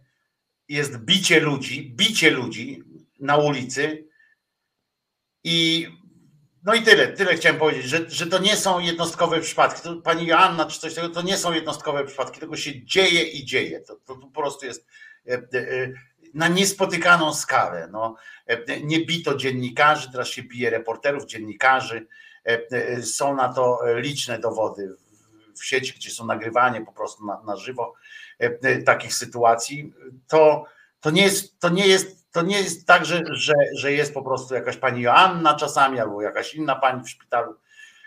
Te rzeczy się dzieją i dlatego mówię o... A ci niby dobrzy milicjanci, jakby... Ja nie słyszę o protestach. Nie? Jedyne protesty milicyjne, które były, to o pieniądze się kłócili. No także przepraszam Piotrze, jeszcze dokończyłem tylko tyle, żeby wiedzieć, pamiętajmy, 24 jest Dzień Milicjanta w Polsce, Święto Policji. Tak, a tu jeszcze nasza realizatorka pyta, żeby wrzucić numer telefoniczny do Federy, czyli Instytutu... Oczywiście, że tak, to nie ma w ogóle... Tak, więc jestem za, więc zaraz się ukaże, że tak powiem, telefon, to jakbyście mieli właśnie problem, zresztą o tym Wojtek mówił wcześniej, że żeby... Zapiszcie sobie te telefony do różnych organizacji prawniczych i nie wahajcie się ich użyć. Najwyżej wam powiedzą, że się nie mogą tym zająć, no to trudno, ale nie wahajcie się tego użyć. A teraz przepraszam, proszę wrócić. Trochę, no właśnie nie do końca zmieniając temat, no ale nasz program jest jakoś tam satyryczny, a ta godzina była taka bardzo poważna i smutna w gruncie rzeczy. Znaczy temat też jest smutny, ale propaganda TVP poza tym, że jest straszna, to ma w sobie element takiej tak uderzającej głupoty. Ja wiem, że to działa niestety i w tym sensie w ogóle jest smutne, ale no to właśnie macie te telefony do Federy, że na mnie to znaczy, tak jak już mówiłem wiele razy, zawsze jestem w szoku, jak TVP oglądam, bo jednak mnie zawsze zadziwiają. I dzisiaj pierwszy raz obejrzałem sobie program, jak oni kłamią. Chodzi pierwszy raz dopiero to wróć, pierwszy raz? Tak, cały czas. Ja cię uwiadamiam cię, że ten program leci codziennie. I że ten program nie spotkał się z wielkim przyjęciem, z takim ekscytacyjnym przyjęciem widowni. Puszczali go już w najróżniejszych momentach, dnia, żeby go puścić. Teraz ostatnio przenieśli już też na godziny poranne, tak. Ale generalnie to on był puszczany przed wiadomościami na przykład. Nie? No ale to tak mówię tylko na marginesie. Tak, tylko w kontekście naszej rozmowy, bo dzisiejszy odcinek był w całości poświęcony właśnie sprawie pani Joanny. Wczorajszy również. Tak. I swoją drogą ja nie wiem, może ja jakiś za mądry jestem, że tak powiem, bo mam wrażenie, że ten dzisiejszy odcinek jakby był obrzydliwy, ale z drugiej strony osoby o jakimś elementarnym intelekcie, że tak powiem, właściwie to była antyreklama PiS-u, w sensie, że oni na siłę próbowali uderzyć w Tuska, jak zwykle oczywiście, i pokazać, że ta Joanna to w ogóle jakiś tam, nie wiem, ustawka, nie wiadomo co. No to jest efemeryda Tuska w ogóle, efemeryda Tuska. To w ogóle, a mimo ich starań, jak tak spojrzeć, to wychodziło, że jednak wstrętna policja razem z PiS-em zrobiła krzywdę niewinnej kobiecie, mimo że bardzo chcieli, żeby nie wyszło tak. Ja tak sobie myślę, no dobra, jak oni kłamią, no chodzi o to, jak TVN kłamie. No i dają na początku... Nie TVN. Jak szamani z Wiertniczej. Tak, z Wiertniczej, to prawda, używałem. Tak. No szamani i ja tak słucham i myślałem, bo wiadomo, no każda telewizja myli się, kłamie, TVN sympatyzuje z PO, mogli szukać jakichś tam faktycznie manipulacji. No u nich jest słowo, zdanie na zdaniu w TVP manipulacja, więc samo w sobie jest to śmieszne, ale powiedzmy, że znaleźliby coś jednak na ten TVN. Tak słuchałem, jakie to kłamstwo oni wymyślą. No i tak, no to może zobaczmy, co mówi Tusk, no bo wiadomo, Tusk jest głównym bohaterem. I tam Tusk na przykład mówi, że zobaczcie, jak oni strasznie traktują kobiety w tym kraju, nasyłają na nie policję tam krzywdzą, nie? Zróbmy marsz przeciwko temu barbarzyństwu. No tam skracam oczywiście, nie? I tak. No i sobie myślę, aha, okej, gdzie tu kłamstwo, nie? Oni mówią, prawda jest inna, znaczy w ogóle nie wiem jaka prawda, skoro on po prostu zaprosił na demonstrację, więc jakby trudno powiedzieć, to jest jego jakby decyzja. I tak. I później pan Tusk mówi, że pani Joanna to jest biedna, cierpiąca kobieta. Przyjrzyjmy się, jakie są fakty. I rzucają wypowiedź komendanta policji, że wszystko było w porządku. No właśnie, wszystko było w porządku, bo tak powiedział komendant policji, nie? I później znowuż TVN, biedna kobieta coś tam właśnie zgłosiła się i tam aborcja. Oni, no dobrze, przyjrzyjmy, jaka jest prawda. I później prawda jest taka, że puszczają, nie wiem, kogoś w rodzaju, nie wiem, Patryka Jakiego, czy jakiegoś tam Ziobrę, który mówi, wszystko było zgodnie z przepisami. I generalnie wszystko to było tak, że po prostu dawali głos władzy. Właśnie sami mogli powiedzieć, że oni uważają, że wszystko było w porządku. Natomiast jakby nie wskazali żadnego kłamstwa, żadnego. Nie wskazali, nie wiem, ukryte okoliczności, że coś tam, tylko po prostu krok po kroku pokazali, że Tusk jest zły i pani Joanna właściwie jest zła i wszystko było super. A było super, ponieważ ich prawnicy, w pewnym momencie jakaś młoda pani była bez podpisu w ogóle pokazana, która powiedziała po prostu, że wszystko było w porządku, a Tusk jest zły i to miał być dowód, że to jest kłamstwo. Natomiast niezależnie od tego oni nie wskazali żadnego kłamstwa, tylko pokazali, że mają inną opinię na ten temat, już próbując stawać z boku tego wszystkiego. Więc nawet oni w tej sprawie nie potrafili, moim zdaniem to było też bardzo źle zrobione. Ja być może jakby nie doceniam głupoty części odbiorców, być może pewnie tak. Ale tak naprawdę to wrażenie z tego było krytyczne wobec władzy. Nie, widzisz, nie było takiego wrażenia, bo chodzi o ogólny... Zależy, wiesz, do takiego programu siadasz, jak chcesz go oglądać jako widz tego TVP, to chcesz go oglądać z pewnym już nastawieniem, prawda? W związku z czym masz plan pewien już na odbiór i wszystko, co powiedzą, to w tle jest właśnie, że kłamią. Natomiast tu a propos, no, dajemy numer do Federy.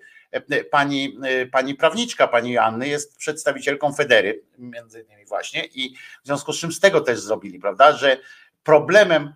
Nie słychać cię, Piotrze, wyłączyłeś mikrofon prawdopodobnie. A tu chciałem jedną rzecz powiedzieć, bo kolejnym w tym programie faktycznie było kłamstwo. No i przyjrzyjmy się może. Mówią w TVN-ie, że prawniczka wskazuje, że brutalnie zostały złamane prawa pani Joanny. Tymczasem, co ma być pokazaniem, że to jest kłamstwo, kim jest prawniczka pani Joanny? To jest osoba, która jest feministką. Co jest ich zdaniem dowodem na to, że prawa pani Joanny nie zostały złamane. Zresztą o tym chciałem powiedzieć, że to był argument za tym, że to jest ustawka, to było to, że pani prawniczka jest częścią większej organizacji i że jest feministką, walczącą feministką. To był argument, który naprawdę podają i mało tego, ja się już jakby odrywam od samego tego programu głupiego, tylko to są argumenty naprawdę, które są podawane w przestrzeni publicznej. Nie tylko w tym jednym głupim programie, ale normalnie w dyskusjach.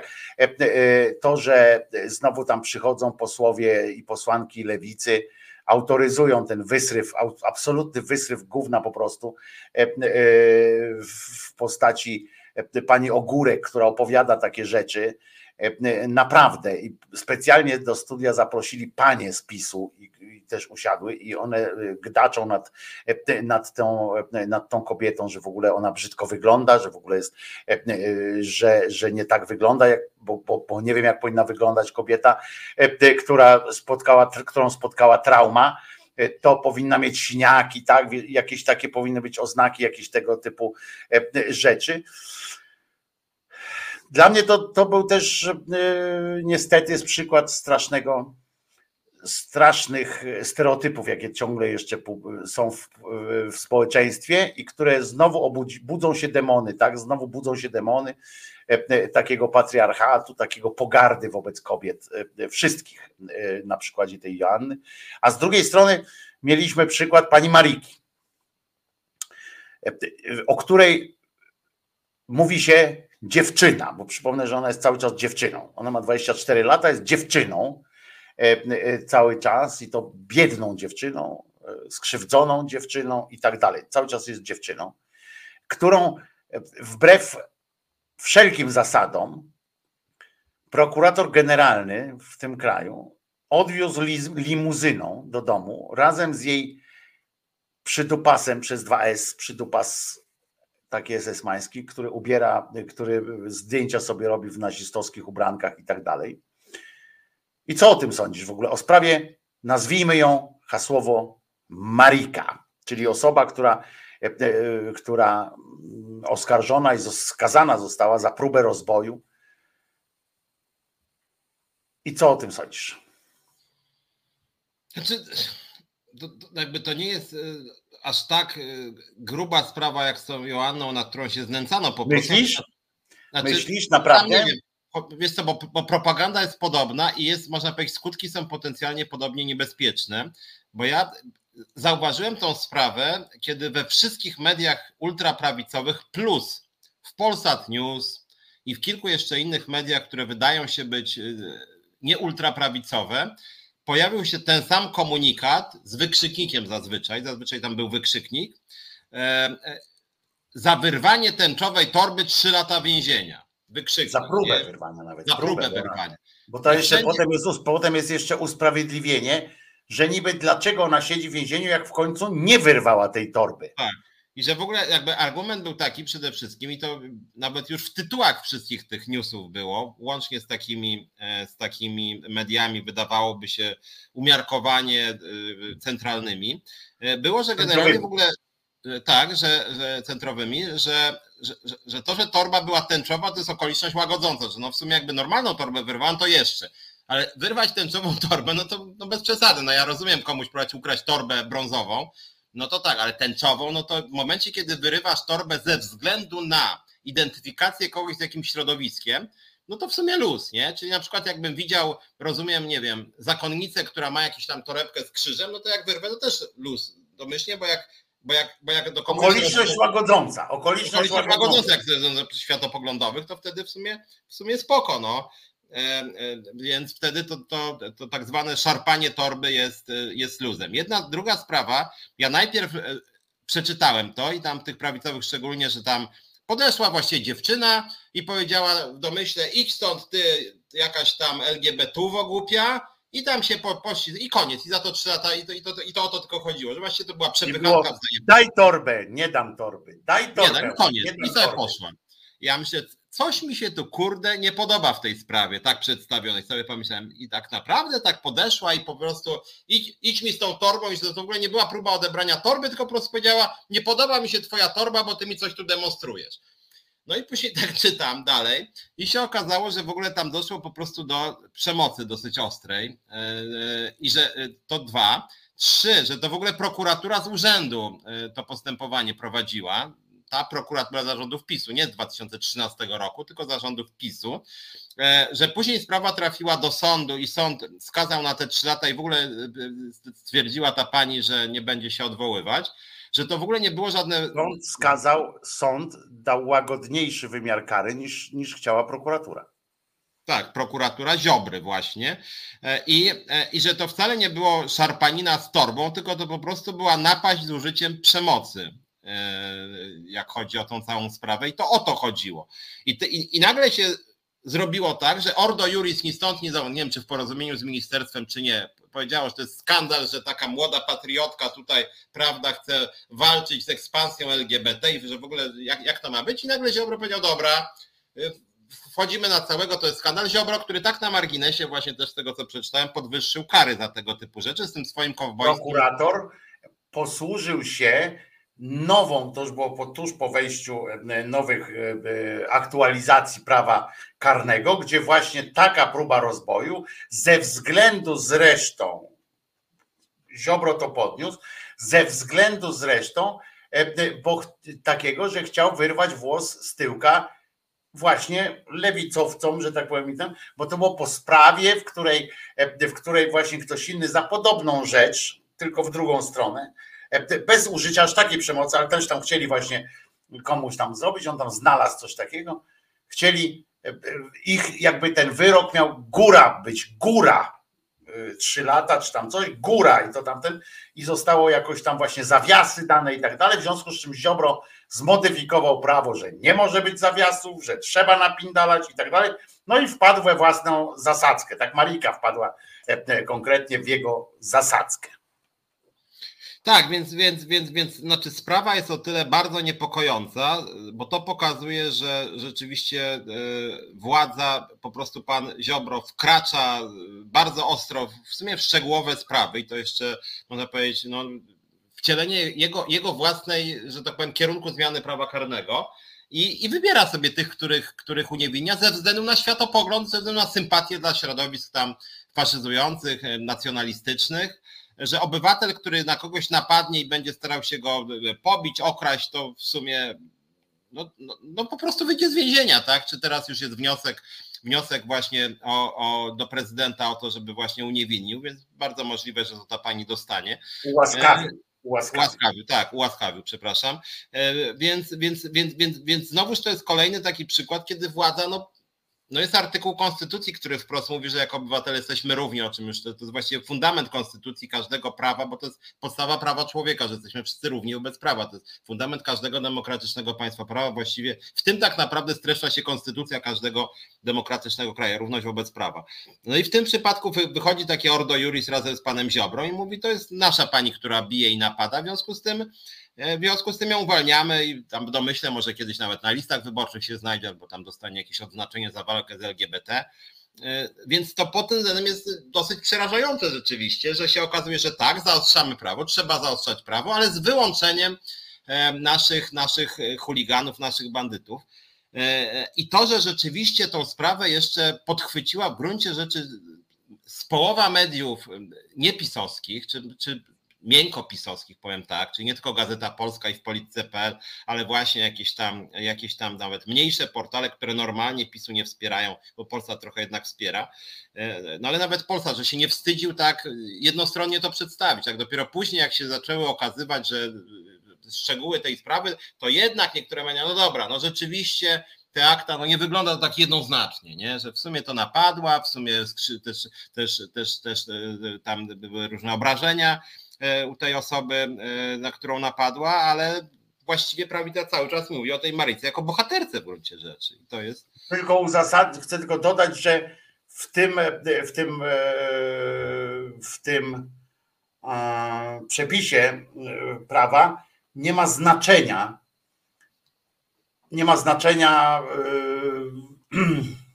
czy ofiara poniosła jakieś uszczerbek mocniejszy czy mniej. To nie jest kolizja drogowa, w której jak uderzający, jak tam jedna z ofiar idzie na 7 dni do lekarza, to wtedy do szpitala, to wtedy jest większa kara. To nie ma znaczenia. Tu po prostu chodzi o sam zamiar. I tu jest zamiar i próba, podjęcie próby. To się nazywa próba rozboju i zostało udowodnione ponad wszelką wątpliwość, że próba rozboju się odbyła. I czy ta torba miała, bo ten niestety jeszcze dodatkowym aspektem jest to, że dyskusja polega też na tym, co też świadczy o niskiej kulturze prawnej, ale też świadczy o zidioceniu kompletnym części przynajmniej społeczeństwa, tym, którzy lajkują nawet takie stwierdzenia, bo ja pomijam to, że jedni to piszą, ale inni tam jeszcze lajkują i to jest niepomiernie więcej tych ludzi lajkują, propsują, czy tam jak to się nazywa, a pamiętajcie, że to nie ma znaczenia, czy macie ze sobą torebkę za 15 zł, czy za 500 zł. To też nie ma znaczenia, bo oni zwrócili już, jak już przestali mówić o tym, że ona była tęczowa, to zaczęli, 15 zł. To pretensja była do tej dziewczyny, że niepotrzebnie trzymała ją tak. Po co ją trzeba opuścić? I w ogóle by tej sprawy nie było, prawda? Bo nie byłoby próby rozboju. No to jest właśnie to zidiocenie, że mamy odpuszczać właśnie Pawełkom, Piotrusiom, którzy w przedszkolu wymuszają różne działania na pani przedszkolance, w szkole i tak dalej. Mamy odpuszczać, ale i mamy się uczyć odpuszczać. Nie, właśnie dopóki będziemy odpuszczać, to Piotruś będzie coraz bardziej eskalował. Przepraszam Piotrze, że akurat twojego imienia użyłem. Natomiast będzie coraz bardziej eskalował po prostu swoje działania, będzie widział swoją bezkarność.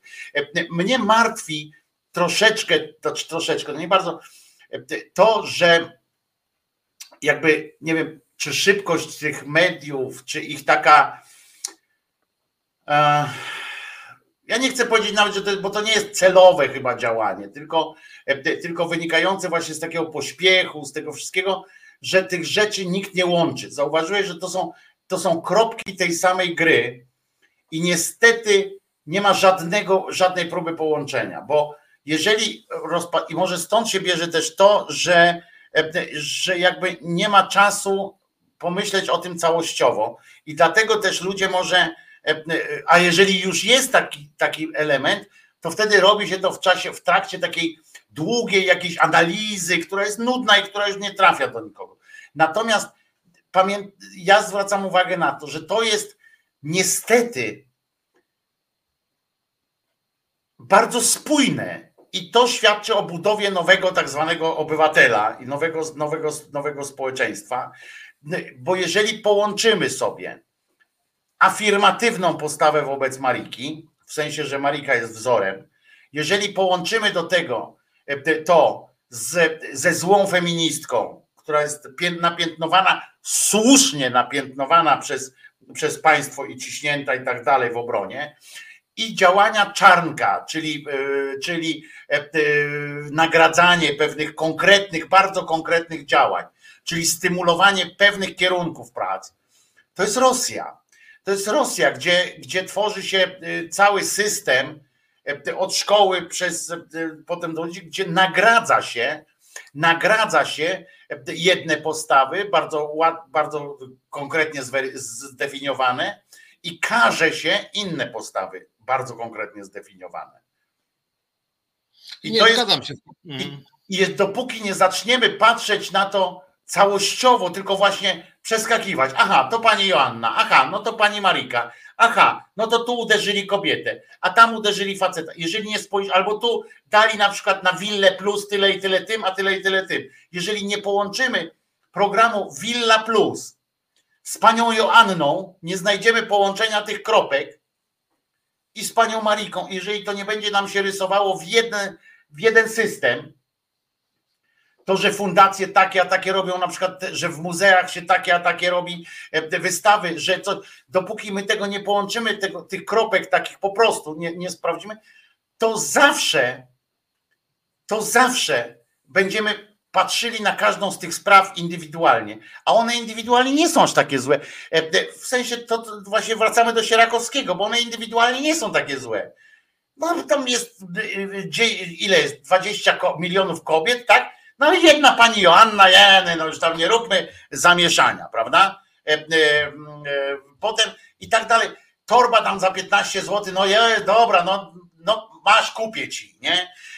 Rozumiesz, jeżeli tego wszystkiego nie ubierzemy w jeden wielki system, to przegramy, nie? Jeżeli nie będziemy tego docenili, bo nie ma się przeciwko czemu buntować. Tak, ja jeszcze przeczytałem ostatnio, bo takich sytuacji oczywiście jest znacznie więcej, może warto to jakoś, że tak powiem, obok siebie stawiać te historie i pokazywać ich ogrom, bo... No bo trzeba. Bo przeczytałem, tylko że nie wiem, na ile to jest aktualne, bo przeczytałem w jakimś tekście, gdzie był to fragment, kiedy jakaś 19-latka, w tym sensie nastolatka, została skazana na pracę społeczną w kostnicy za obrazę uczuć religijnych.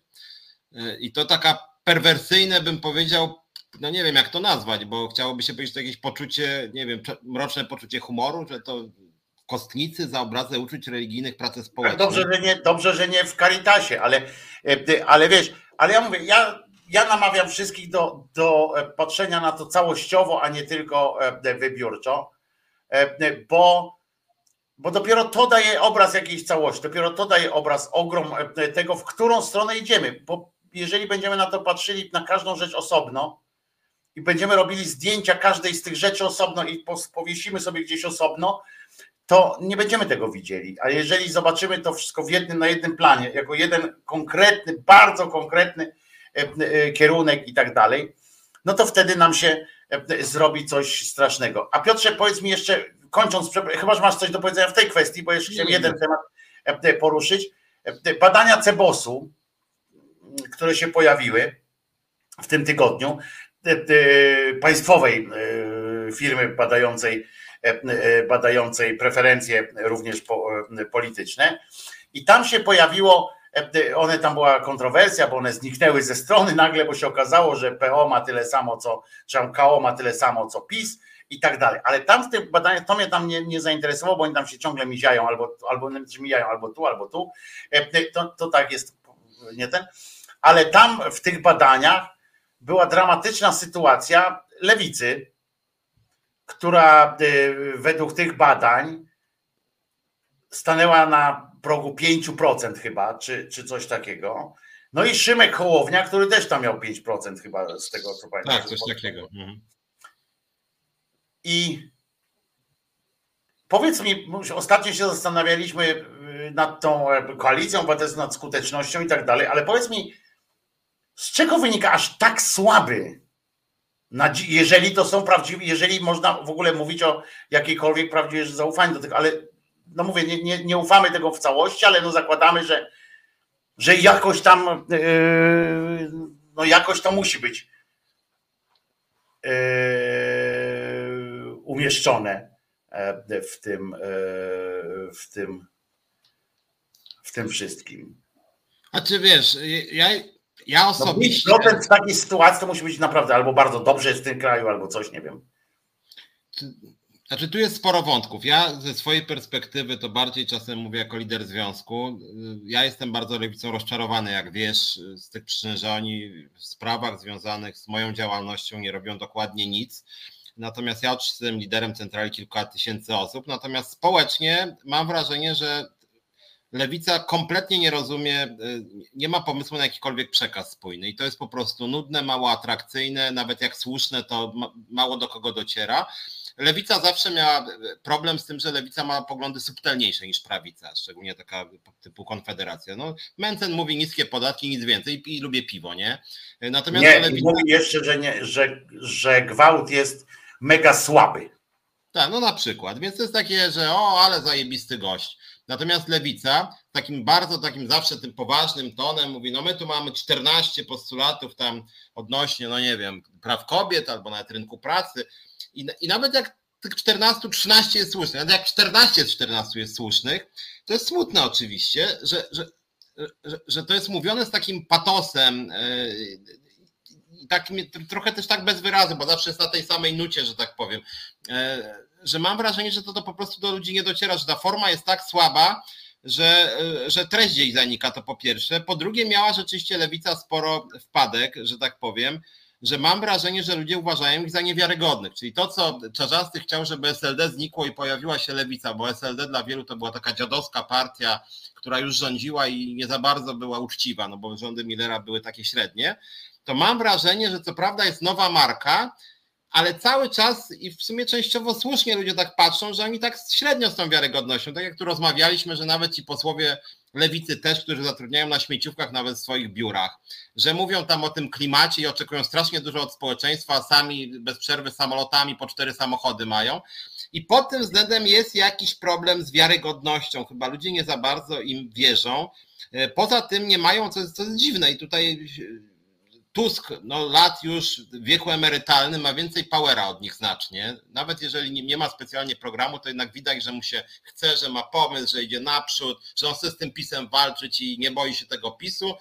A Czarzasty, no to tak, tam jeszcze ma, to czasem to razem w ogóle mówi, że to PiS-PO jedno zło, cały czas jest przekaz, to od razu zniechęca dużą część ludzi, którzy tego PiS-u nie cierpią. A poza tym, jeżeli ta sama lewica mówi, że w sumie PiS prześladuje ludzi na przykładzie pani Joanny, a później mnóstwo wpisów z tego środowiska, że w sumie to PO jest tak samo złe jak PiS, albo i nawet gorsze, jak ja czasem czytam niektórych tam ludzi związanych z Razem czy z częścią lewicy.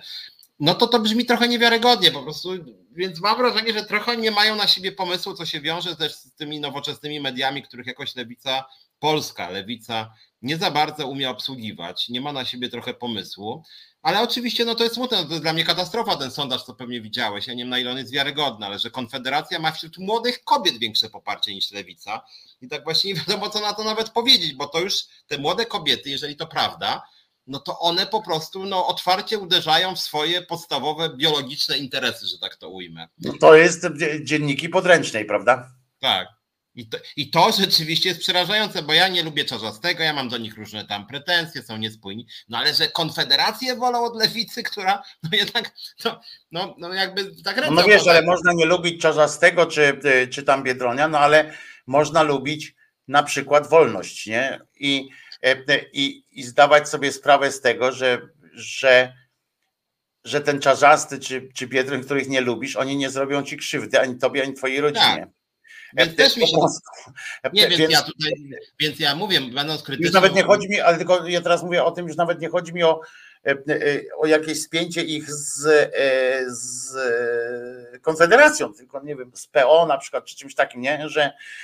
Że ja się zastanawiam, tak w moim pytaniu, tak nie chciałem cię podprowadzać, ale teraz podprowadzę cię pod pytanie po prostu. Czy konsekwencją takiego zbliżenia będzie to, że Czarzasty z Biedroniem, sami nie będąc w stanie wykreować niczego z siebie, bo lewica ma jedną z najważniejszych sił, ma fantastyczne kobiety, ma genial, poza panią Marietą Żukowską, której po prostu on doprowadza mnie do białej gorączki swoim jakimś takim no, głupotą na miarę Beaty Szydło po prostu.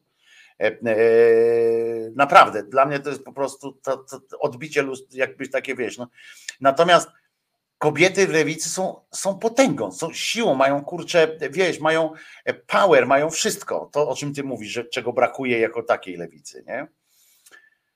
Ale dlaczego tam nie ma, właśnie jakoś nie robią, być może czekają na tą kampanię, nie wiem, ty znasz tam bliżej te środowiska, ty nie wiesz, czy oni mają coś przygotowanego, czy nie, czy oni pracują nad tym, żeby na przykład wiedzą, że nie mają, nie wiem, dużo środków, czy dużo czegoś, i że muszą ograniczyć się, wiesz o co chodzi, że nie mogą teraz już wystrzelić, chociaż no, w internecie nie brakuje, jakby to nie kosztuje w internecie obecność miliardów, bo mnie to straszną troską też napawa, że być może, ja bym nie chciał, żeby się skończyło, żeby akurat lewica weszła do tej koalicji obywatelskiej, w sensie na jedną listę, rozumiesz? Akurat tego bym nie chciał. I myślisz, że to jest możliwe?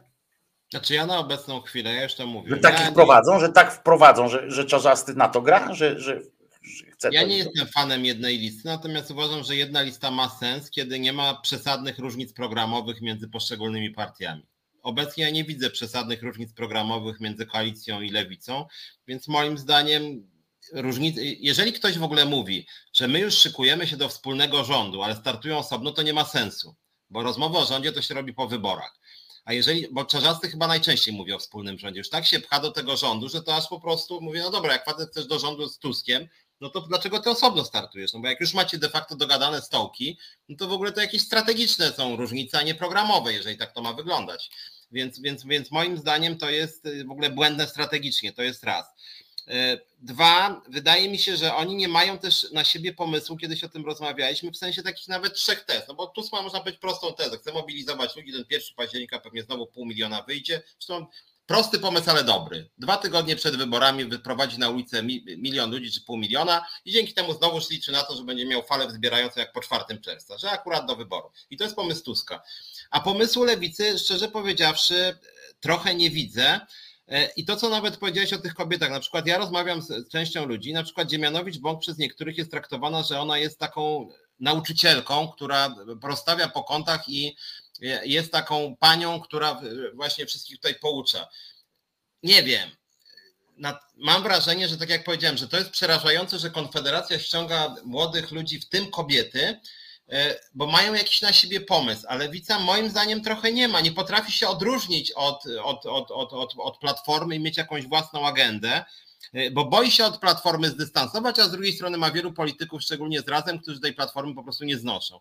I całość wygląda na taką rozjechaną, plus ta Żukowska jeszcze, która czasem jakąś palnie bzdurę i plus ci wszyscy, których my widzimy, którzy chodzą masowo do TVP Info, nie wiem, czy klub tym zarządza, czy to samo z siebie tak jest.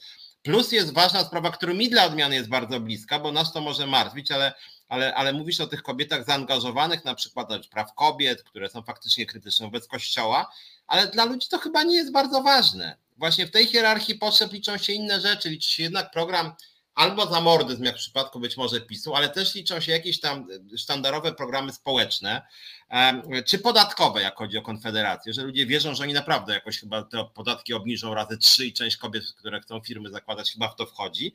A lewica nie jest kojarzona z niczym, jak chodzi o te programy społeczno-gospodarcze i Hołownia podobnie. I to są te dwa środowiska opozycyjne, które obecnie są w jakimś totalnym kryzysie i trochę nie mają na siebie pomysłu. Jak nie wymyślą niczego do wyborów, to albo będą miały słaby wynik, albo Tusk ich zje.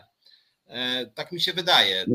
Ja upatruję siły lewicy, bo ja nie wierzę, wiadomo, że lewica nie będzie miała większości rządowej, tak? I to nie ona będzie decydowała, krótko mówiąc, o wysokości podatków i o całej polityce społecznej, tej opartej na tej budżetowej, powiem tak, w sensie tej, która wymaga tam. Natomiast mi się wydawało, że największą siłą lewicy, którą ona może powiedzieć zawsze, to może powiedzieć: głosujcie na opozycję, jeżeli chcecie, żeby ktoś przypilnował tego, żeby koalicja i Hołownia tam jakby się tam też dostał, czy coś takiego, żeby oni, tworząc rząd, nie przegięli pały katolicką, w sensie, żeby dopilnować tych wszystkich społecznych, wiesz, tych wszystkich praw progresywnych i tak dalej, tych praw obywatelskich, no to pamiętajcie, że im mamy lepszą, większą naszą, im bardziej znaczącą będziemy siłą w tej koalicji późniejszej rządowej, tym większe jest prawdopodobieństwo, że będą te związki, że będzie prawo aborcji, że będą różne inne edukacje i tak dalej, i tak dalej. I myślę, że wbrew pozorom, bo to jest jedyna rzecz, no bo ścigać się z Tuskiem, jak wiadomo, że to nie oni będą rozdawali karty, ale mogą być języczkiem uwagi, tak? Mogą być ważnym elementem.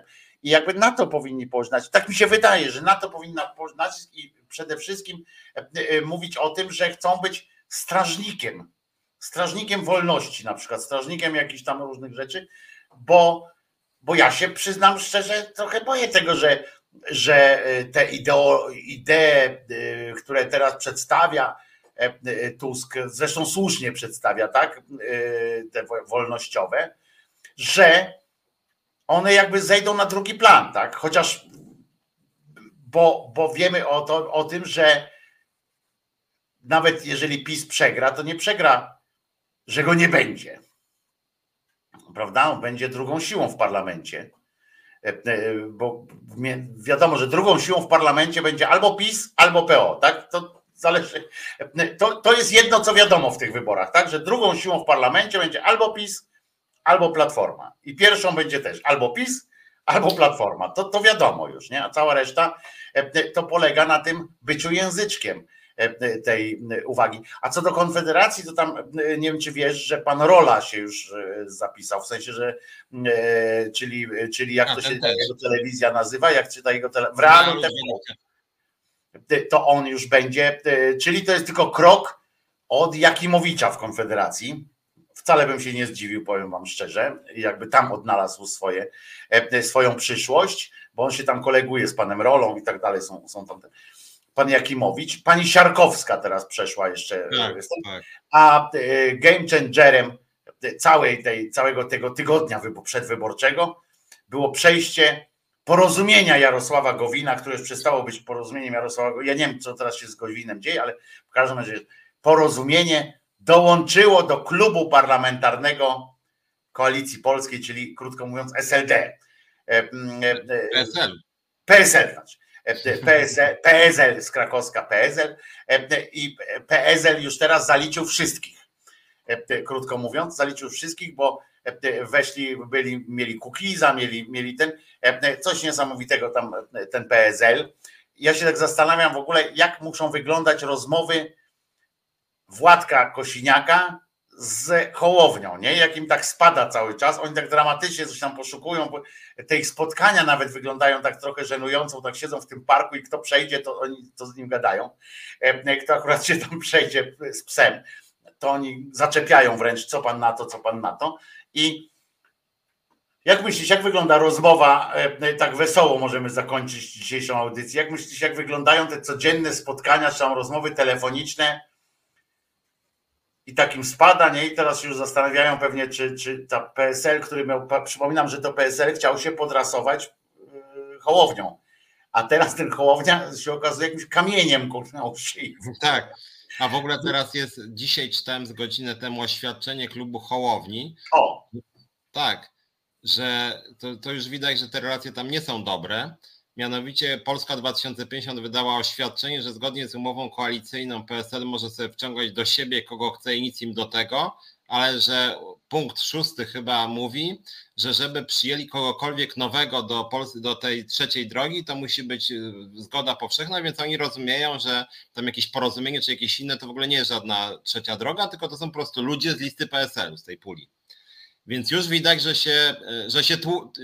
że się tłuką i że nie ma komunikacji między partiami, tylko co jest bardzo jakby złym znakiem dla nich, że już przez oświadczenia... A jak myślisz, jak oni ze sobą, jak dzwoni, jak Władek widzi, jak mu się na ekranie telefonu wyświetla tam hasło, wiesz, ten Hołek, nie? Hołownia. No. Ale wiesz, teraz to chyba...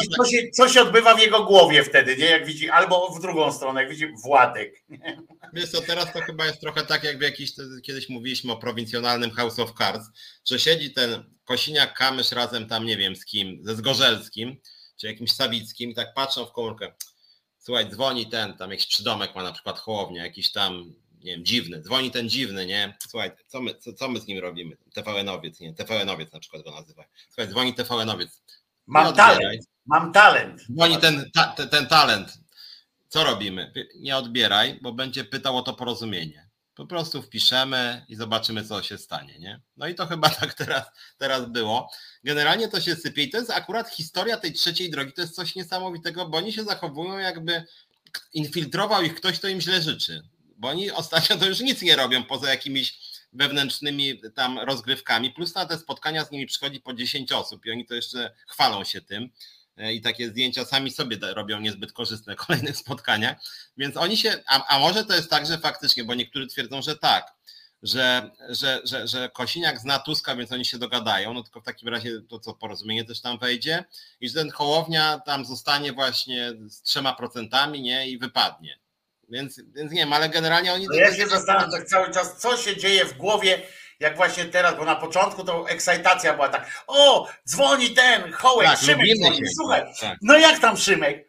Co, ale żeśmy im do im, no, a fajnie było jak ten, a potem wiesz, tak coraz chłodniej, nie, tak wiesz, 3. rok małżeństwa, nie, co tam? Wiesz, tak, co tam? A wiesz, no, muszę dobra, kończyć. Oddzwonię. A potem już tak, ja jebie, znowu on, nie? Czego? No wiem, kurde, co myślisz, nie oglądam telewizji, daj spokój już tamte.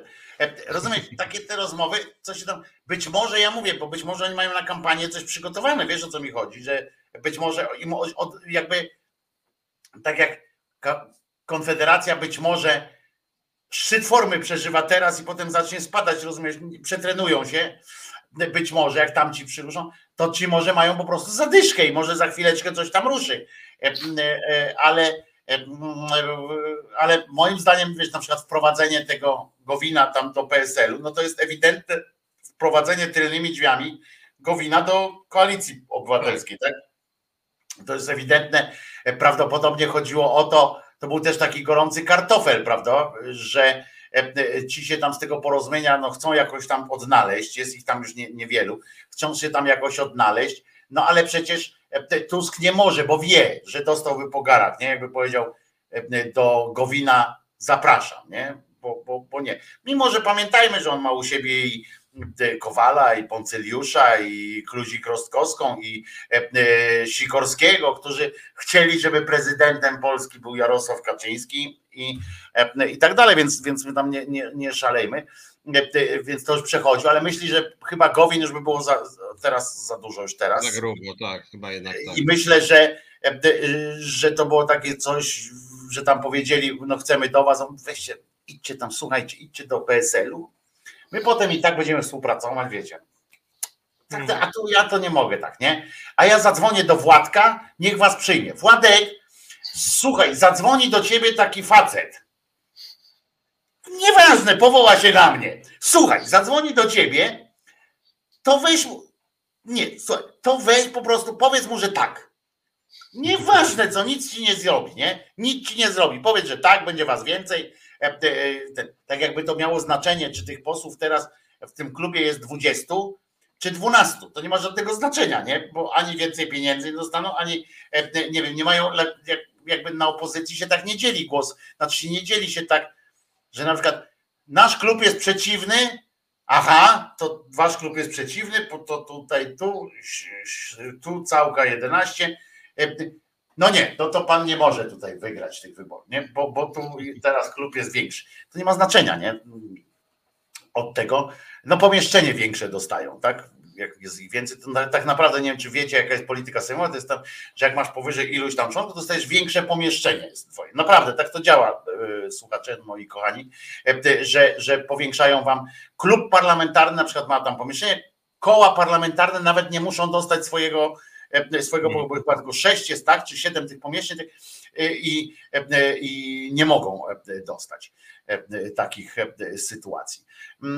No to co, Piotruś, no chcesz coś jeszcze powiedzieć na koniec, czy... Nie, była jeszcze śmieszna sytuacja, tylko powiem na koniec, że przeczytałem to akurat, gdyby opozycja miała swoje TVP Info, to mogłaby takie rzeczy wykorzystywać, że jakiś pan z Prawa i Sprawiedliwości w ataku furii pobił innego pana metalową rurą od odkurzacza, ponieważ... No masz dzisiaj metalowe rury od odkurzacza, przecież są plastikowe. No właśnie, pobił metalową rurą odkurzacza i pan opowiadał, że chodziło o zazdrość, że tamten dostał większą dotację jakąś tam. W związku z tym jakby opozycja miała swoje TVP Info, to uważaj, widzisz, biją rurami od odkurzaczy politycy PiS-u, czy chcesz żyć w takim kraju? Bo to jakiś tam samorząd był, prawda, w powiecie. No niestety widzisz, Piotruś, ty znowu naiwnie, bo ja myślę, że spora część społeczeństwa by wtedy pomyślała, no i dobrze, że mu wlał. To ja też potrzebuję po prostu kupić sobie i wysłałby, i by znowu z telefonu użyje. Jesteś w centrum handlowym, kochanie? Tak. No to kup odkurzacz. A jaki? Taki z metalową rurą. I to by było, to chyba byłaby konkluzja. Jeszcze druga sprawa, jest to postpolityka. Faktycznie mnie rozśmieszyło, jak Myrcha powiedział Januszowi Kowalskiemu, strasznie plujesz się jak mówisz, i tam tego zatkało na chwilę, więc metoda na przyjadłeś pan Bóg, Janusz, tutaj rozmuszonego Kowalskiego zadziałała na chwilę. No bo Janusz, ty strasznie plujesz, kiedy mówisz. Janusz, to powiedz, Janusz, nie pluj, to powiedz prawdę. Tak to było, mam ten film, mam nagrany, to powiedz prawdę, ale trzeba przyznać, że na chwilę go zamurowało, jak tak było, że było tak, nie pluj, to powiedz prawdę, tak jakby to był szantaż, nie? Będę pluł, dopóki nie powiesz prawdy, ale przy założeniu, na dodatku jeszcze jest coś takiego, że prawda jest tylko tym, co ja uważam, że jest, chcę, żebyś powiedział. To nie chodziło o to, żeby ten Myrcha powiedział prawdę, tylko żeby powiedział to, czego oczekuje pan